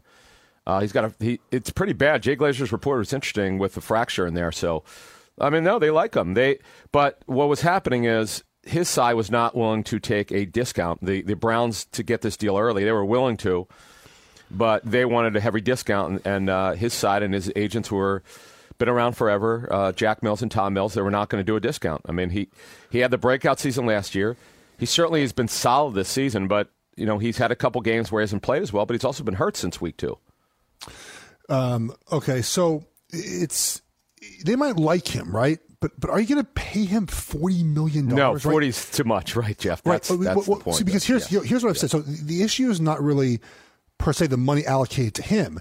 It's that you can't pay other people, right? And if you can't pay other people, you need your quarterback to be someone who elevates a roster above the roster you know, of the talent you have. Lamar Jackson's doing that now, right? 16 guys on injured reserve. They're, not. Baker's doesn't do that in Cleveland, right? So, th- th- is there pause at all about paying him the big money? Uh, I'm just telling you how much I could just tell you they like the player. They want him to be their long term starter. They have 20 players on their injury report this past week. This past going into the game, uh, OBJ's shoulder's bad. Uh, Landry's playing with an MCL sprain. He, he's doing the best that he can. But I, I agree with your point. If you just stacked up Dak Prescott, a number of the top quarterbacks, you would probably put him somewhere between 32 and 35 million a season, not 40 million. And 40 million, quite frankly, is the bottom number right now. Agents now who have the top quarterbacks are going to be looking for 47 to 50 million because I've talked to these guys or people close to them. Um, so that's why, like, when you say 40 million, is it a lot? Yes, for him. I wouldn't do it either if, if, if I happened to be in the Cleveland front office. But that deal, that, that $40 million number in March may look a lot different. All right, I want to turn to a couple games tomorrow here, Adam. Chiefs at Titans. I have a Yeah. hard time reading this game. The Chiefs are four point favorites. They have no defense. They're going against the beast himself, Derrick Henry. Even my buddy Eric Dickerson is conceding with the extra game that his single season rushing record is very much in jeopardy right now. Where are we on both these teams? I mean, serious. I mean, the Titans have been a roller coaster this year. The Chiefs are still sitting at three and three. What do you make of this game? You know, I could tell you from talking to coaches before that come off situations like this, from a Monday game, emotional game. I get the game was at home, and this game's at home, and it, obviously they're fighting to. They want to win their division, and and you know the Colts now look like they're they've got a real chance to push the Titans, but it's always hard for the next week, and this is a short week. They had an incredible win. That was I didn't see them beating uh, the Bills, but the Bills after you know they, they get their little time off here with their bye, but. I, I understand Las Vegas sometimes sees things that others don't understand. Like I'll give you, for instance, the Chargers. Right, the Chargers have this incredibly emotional victory over the Browns two weeks ago. Um, high scoring game in the National Football League so far. They go to they have to travel to, to Baltimore next week. They get absolutely housed. Travel three time zones. The Raiders. I don't know how. I'll give you another example. The Raiders should be a six or seven point favorite over the Eagles, who are not a good football team. The Raiders are clearly much better. Well, guess what? The Raiders are only a three point favorite at home. Why? An emotional game. We all know why.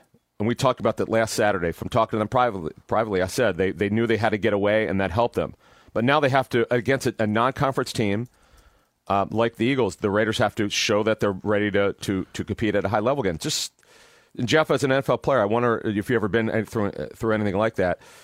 I to me, I would if I had to pick a team here, I definitely would pick the Chiefs. But you make a fair point. The Chiefs' run defense is not very good. But what happens if the Titans get down fourteen nothing?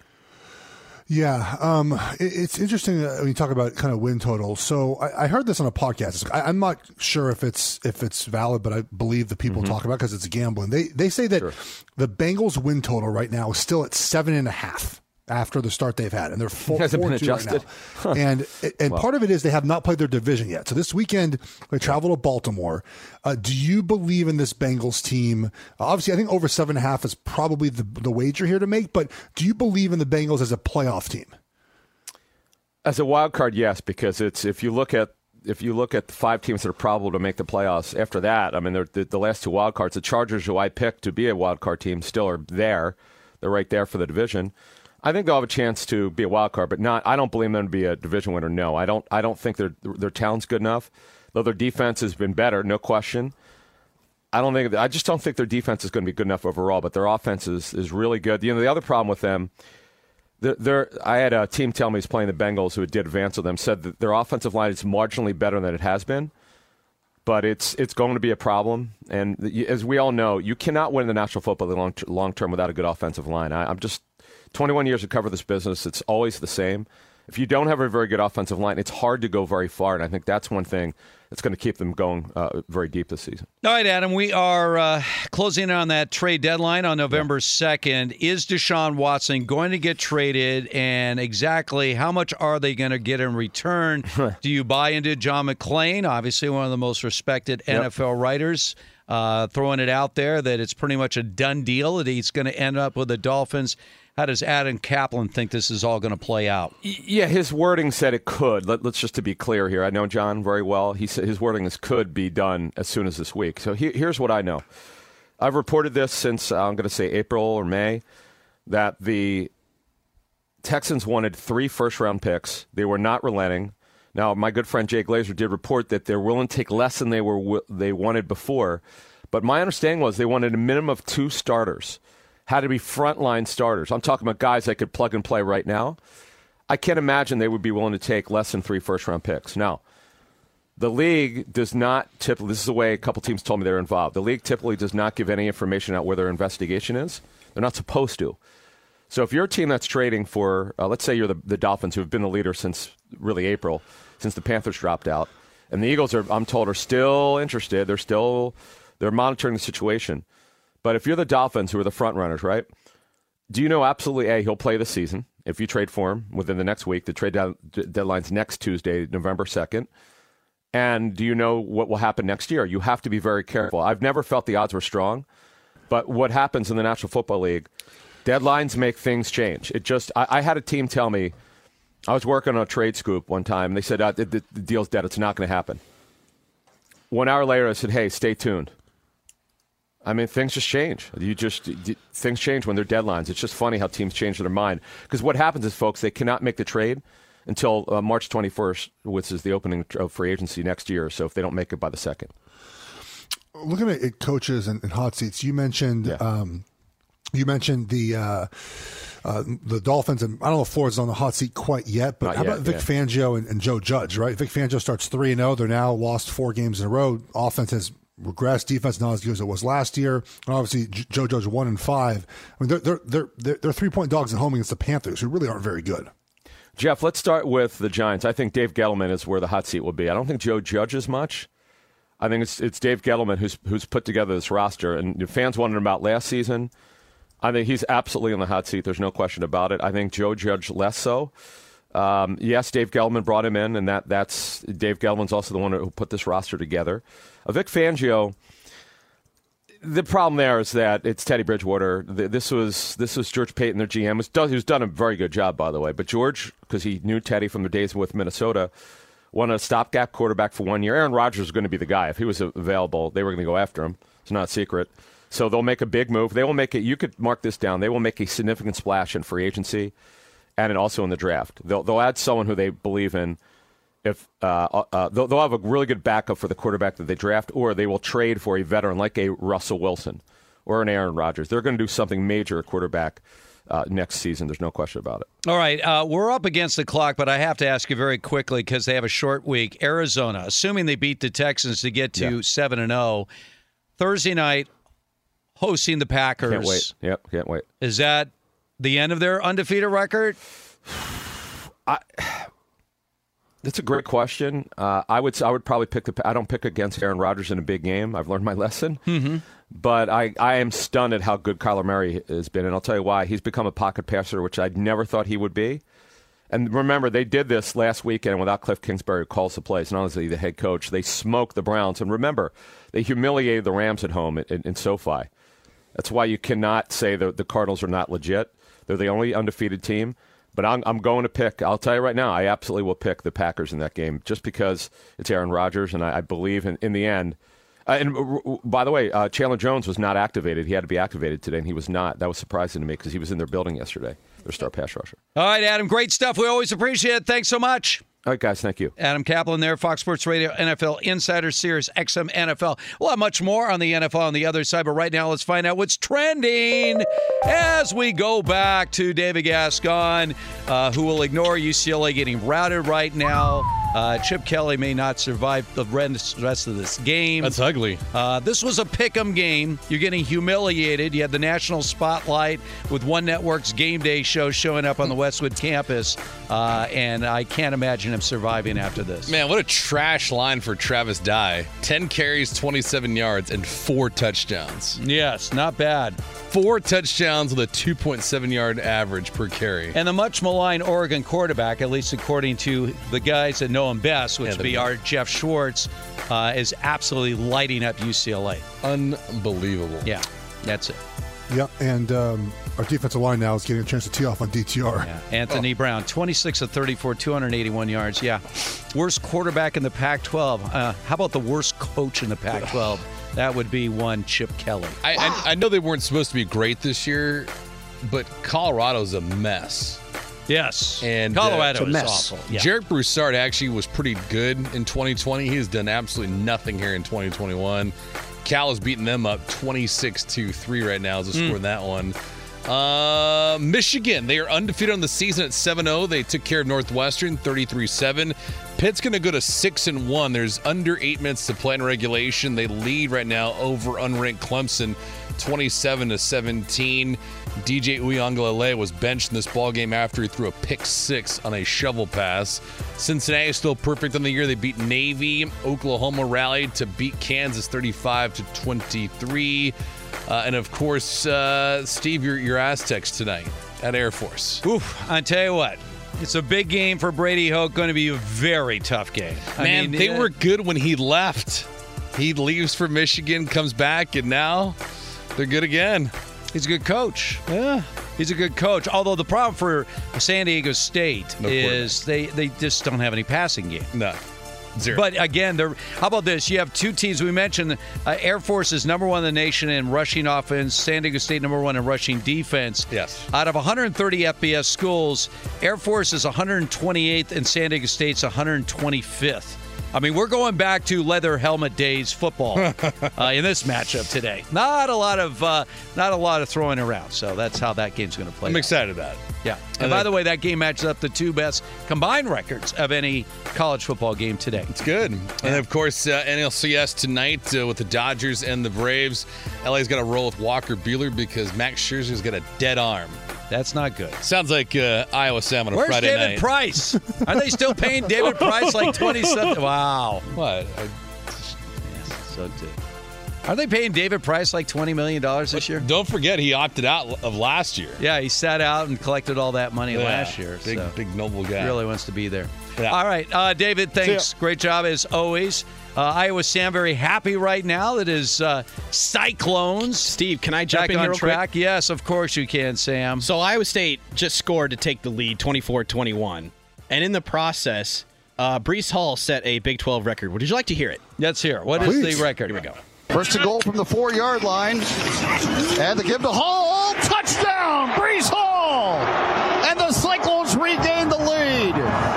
Breece Hall, a Big 12 record, 19 consecutive games with a rushing touchdown.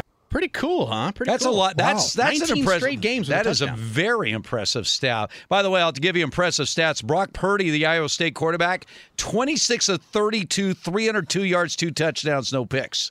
Wow. This is the against Iowa top State uh, team. 10 team. So, So, this is why they were favored by seven. Yes. that's right, but they're still not covering. They're I know. close. Four and a half minutes to go in that game. This is a team we expected, isn't it? Uh, At the beginning of the year, right? Uh, all right, I want to. I want to get to. I'm, I'm going to get an early jump here with Jeff because you've been really red hot with college football this year. This has been your your number one deal, right? College football, a good read on college football. Yes. I want to get. I want to get into some of these games uh, coming up later today. I want to start with that Notre Dame USC game. You didn't even hesitate uh, in which direction you're going in that game, despite the fact USC has played better on the road than they certainly have at home. So let- let's get a read on that game right off the top. Okay, so uh, when's the last time USC beat a good team? Well, according to well, hold on a second here. According to Clay Helton, they beat a really good San Jose State team in their opening game. Remember that? Okay, so one. um, one. Okay, so Yeah. um, that was his read on that game. Notre Dame might, you know, might have some struggles on offense, but they're n- a good coach team, with Right. A lot of pro prospects. Um, their USC has no pulse against these teams.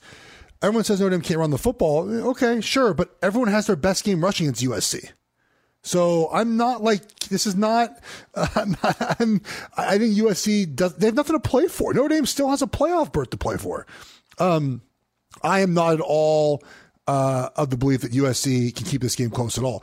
They have one guy in offense, Drake London, who is their offense, and and that's it. And Notre Dame knows that. And they're going to put Kyle Hamilton, they'll double him every play, and that's it. And end of story. All right, Um, uh, so I I'm not. I am. I yeah off it off it.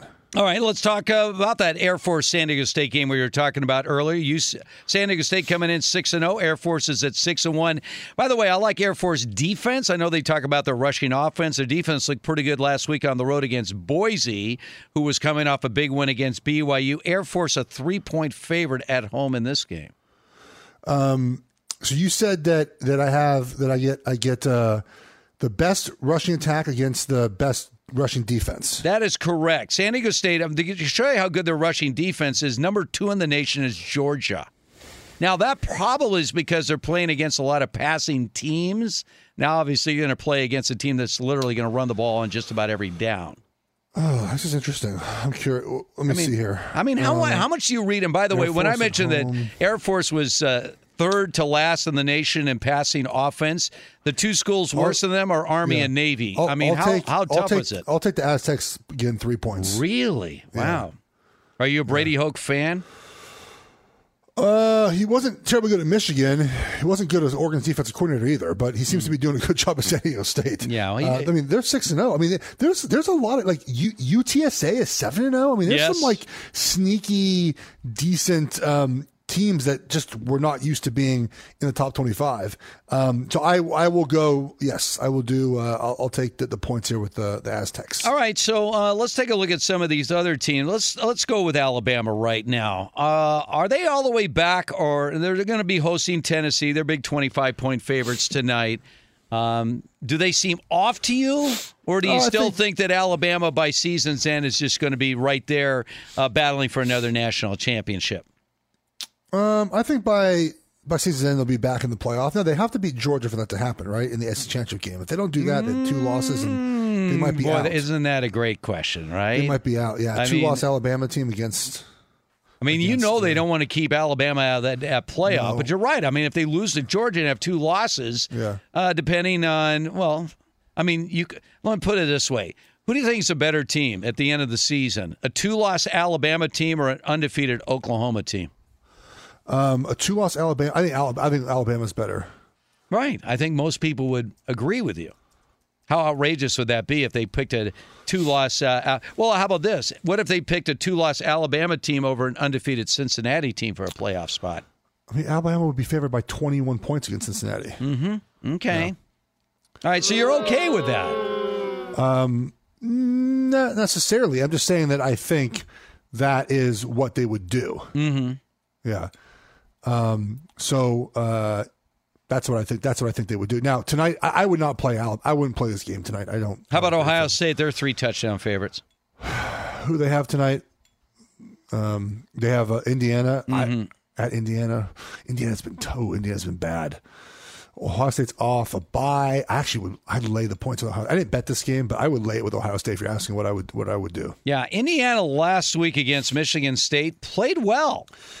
If you, They you have it at twenty, you have it at twenty one. Right. So that's a good number compared to like 21 and a half, right? All right, So Iowa Sam's ready to jump in. With I'm a sorry. question. I'm sorry. I just I'm just chomping at the bit here. I gotta st- take a little stand for Indiana. If you look at their schedule, all of their losses are against like top eight teams, and I know they've lost some of them terribly, but Well, I mean, how good is Ohio State?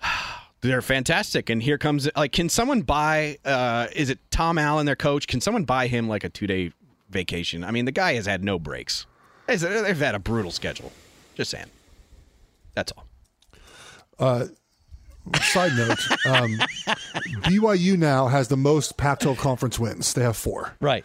They have beaten Washington State today. They have four Pac-12 conference wins. How about that? Mm-hmm. Wow. But Uh, Washington covered though, so thanks, Cougs. Well, how about Utah, the only undefeated team in the Pac 12 conference play, and they lost to San Diego State. Yeah, it's not been great for a non-conference schedule. All right. Meanwhile, UCLA completely humiliated. My my uh, phone is lighting up right now with all my UCLA people. They do not want to see him excused from the field, even after UCLA just scored to cut the lead to ten with 10 and a half minutes to go. All right. Yeah, a, it's it feels like there's less time than there is. There's a lot of time left still. Plenty of time. You're only down two scores. Let's see if they can pull a comeback. All right. On the other side, we're going to get all of the NFL picks. And now, whatever problems Jeff was having earlier have been corrected. He has figured this all out. He's got nothing but winners coming up next. Saturday, Steve Hartman, Jeff Schwartz with you. I want to thank the guys today. Iowa Sam. You guys want to hear more about Indiana's schedule? No. Let's do it. Alrighty. Uh, we do want to see Iowa State uh, trying to hang on. Minute nine to go. Leading Oklahoma State 24 to 21. David Gascon, who's been so busy with his acting gigs, play by play gigs, man has a lot on his plate. Gascon's coming up. Uh, it's nice to see him again. And how about Danny G? Danny is now part of our Saturday. Did you have a good time today, Danny, Yes, as we roll through this Saturday? Let's go Dodgers. I've been warming up my right arm. Yeah, well, it's uh, going to be tough. Buehler's on short rest. It'll be another bullpen day for the Dodgers, almost uh, assuredly so. All right, this UCLA Oregon game uh, just got more interesting as your guy, Anthony Brown, threw an interception. That was not a good pass. UCLA intercepted. The play calling of Chip Kelly is beyond belief. Did you see the first down play? It was a direct snap to Charbonnet, the UCLA running back, who flipped it over to DTR, the quarterback. The chart trick play, yeah. Uh, What that was was that? And then he just threw it out of bounds. Yeah, it was. It was no one was. up And then there, he yeah. followed that up with a pass that was uh, overthrown by 10 yards. I mean, when you hang your career as a coach on one guy who is not that good, I'll be kind because he's a college quarterback, um, that's usually sealing your fate if you're a guy like Chip Kelly, right? Uh, yeah, it, it, it is. Yeah, I mean, I think the lack of development of Dorian Thompson Robinson has to be concerned, right? It's been kind of the same guy now for the whole time, many years. Yeah, Yeah, nothing there. Uh, UCLA, though, uh, still has an opportunity here inside eight minutes to go. it's never easy for us, Steve. It's never easy. I think feel like every fan base feels the same way. It's just never, it never easy, right? It can never be easy. Um, very quickly though, Yeah. Kenny Pickett for for Pittsburgh is Yes. 25 of 39 for 300 yards, uh, two touchdowns against Clemson as Pittsburgh's going to win this game uh, 27-17. He, he might move up those Heisman rankings pretty fast now. Well, I mean, he's on the. I, I look at. There's a lot of guys on the radar. I'm not going to dismiss my man Sta- uh, Sam Hartman after the day Yeah. he had for undefeated Wake Forest today. Uh, so no, I mean it's wide open as far as the Heisman chase is concerned.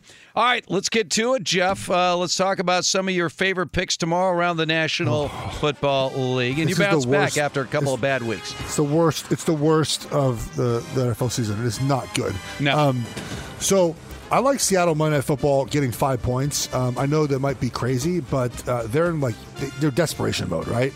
Um, we saw them play much better in the second half against Pittsburgh. New Orleans is, is on the road. Uh, do you trust Jameis in Seattle? I, I certainly don't. Well, New Orleans this year has been to me like Tennessee, like where they like up one, up down, up down. You don't know one week to the next Yeah. with New Orleans. Uh, they've been that all season long. So you're going to put your faith in Geno Smith. By the way, New Orleans, when you have a home dog on Monday night, that's like money in the bank, Yeah, I right? took, like, I, like, I, like I took Tennessee last week. Yeah. or this past week. Um, home dogs on Monday night are always a good play. So I I took the Houston Texans at plus 17 and a half at Arizona. Um, Really? Are you gonna play Dude, this uh, game? let me explain why. Let me All right. explain why. Um, I, I looked it up. A lot of times, um, you know, the teams that are getting 17 points covering the NFL, it's a lot of points in the NFL, first Yeah. of all. Second of all, Arizona just beat the Browns in a, in a pretty big spot. And then they play Thursday against um, against the Packers. They go to uh, to Green Bay on Thursday.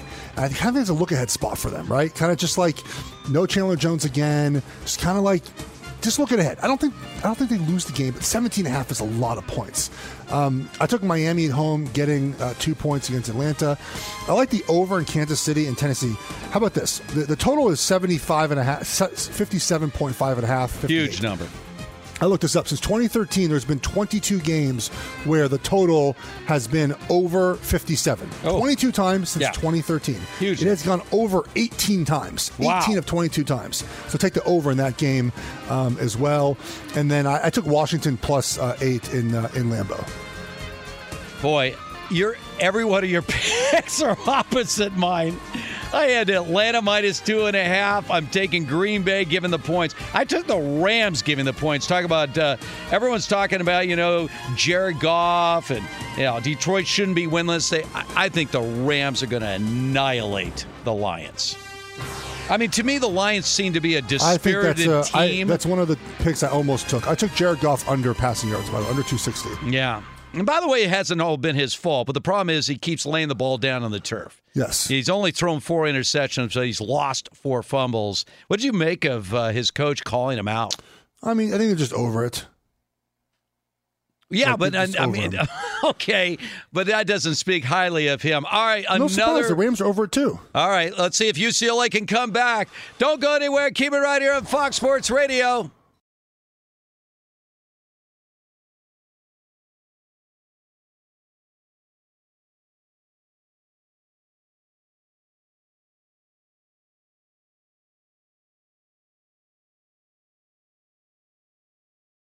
At Bet365, we don't do ordinary. We believe that every sport should be epic. Every home run, every hit, every inning, every play. From the moments that are legendary to the ones that fly under the radar. Whether it's a walk-off grand slam or a base hit to center field. Whatever the sport, whatever the moment. It's never ordinary at Bet365. 21 plus only must be present in Ohio. If you or someone you know has a gambling problem and wants help, call 1-800-GAMBLER. Open a limited time 11 month certificate at Kemba Financial Credit Union. At 5.25% APY, it's more than triple the national average, plus, it's a safe and secure way to grow your money. Visit your local branch or kemba.org slash CD for details. Offer expires May 31st, 2024. APY equals annual percentage yield. Restrictions apply. $500 minimum and $250,000 maximum deposit. Advantage status required. Comparison based on bank rate average. Federally insured by NCUA. From BBC Radio 4, Britain's biggest paranormal podcast is going on a road trip. I thought in that moment, oh my God, we've summoned something from this board. This is Uncanny USA. He says, Somebody's in the house. And I screamed. Listen to Uncanny USA wherever you get your BBC podcasts, if you dare.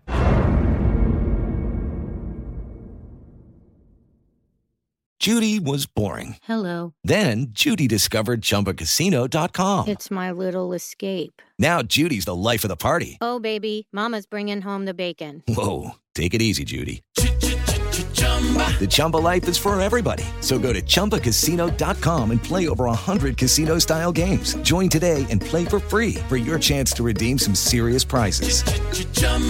ChumbaCasino.com. No purchase necessary. Void where prohibited by law. 18 plus terms and conditions apply. See website for details.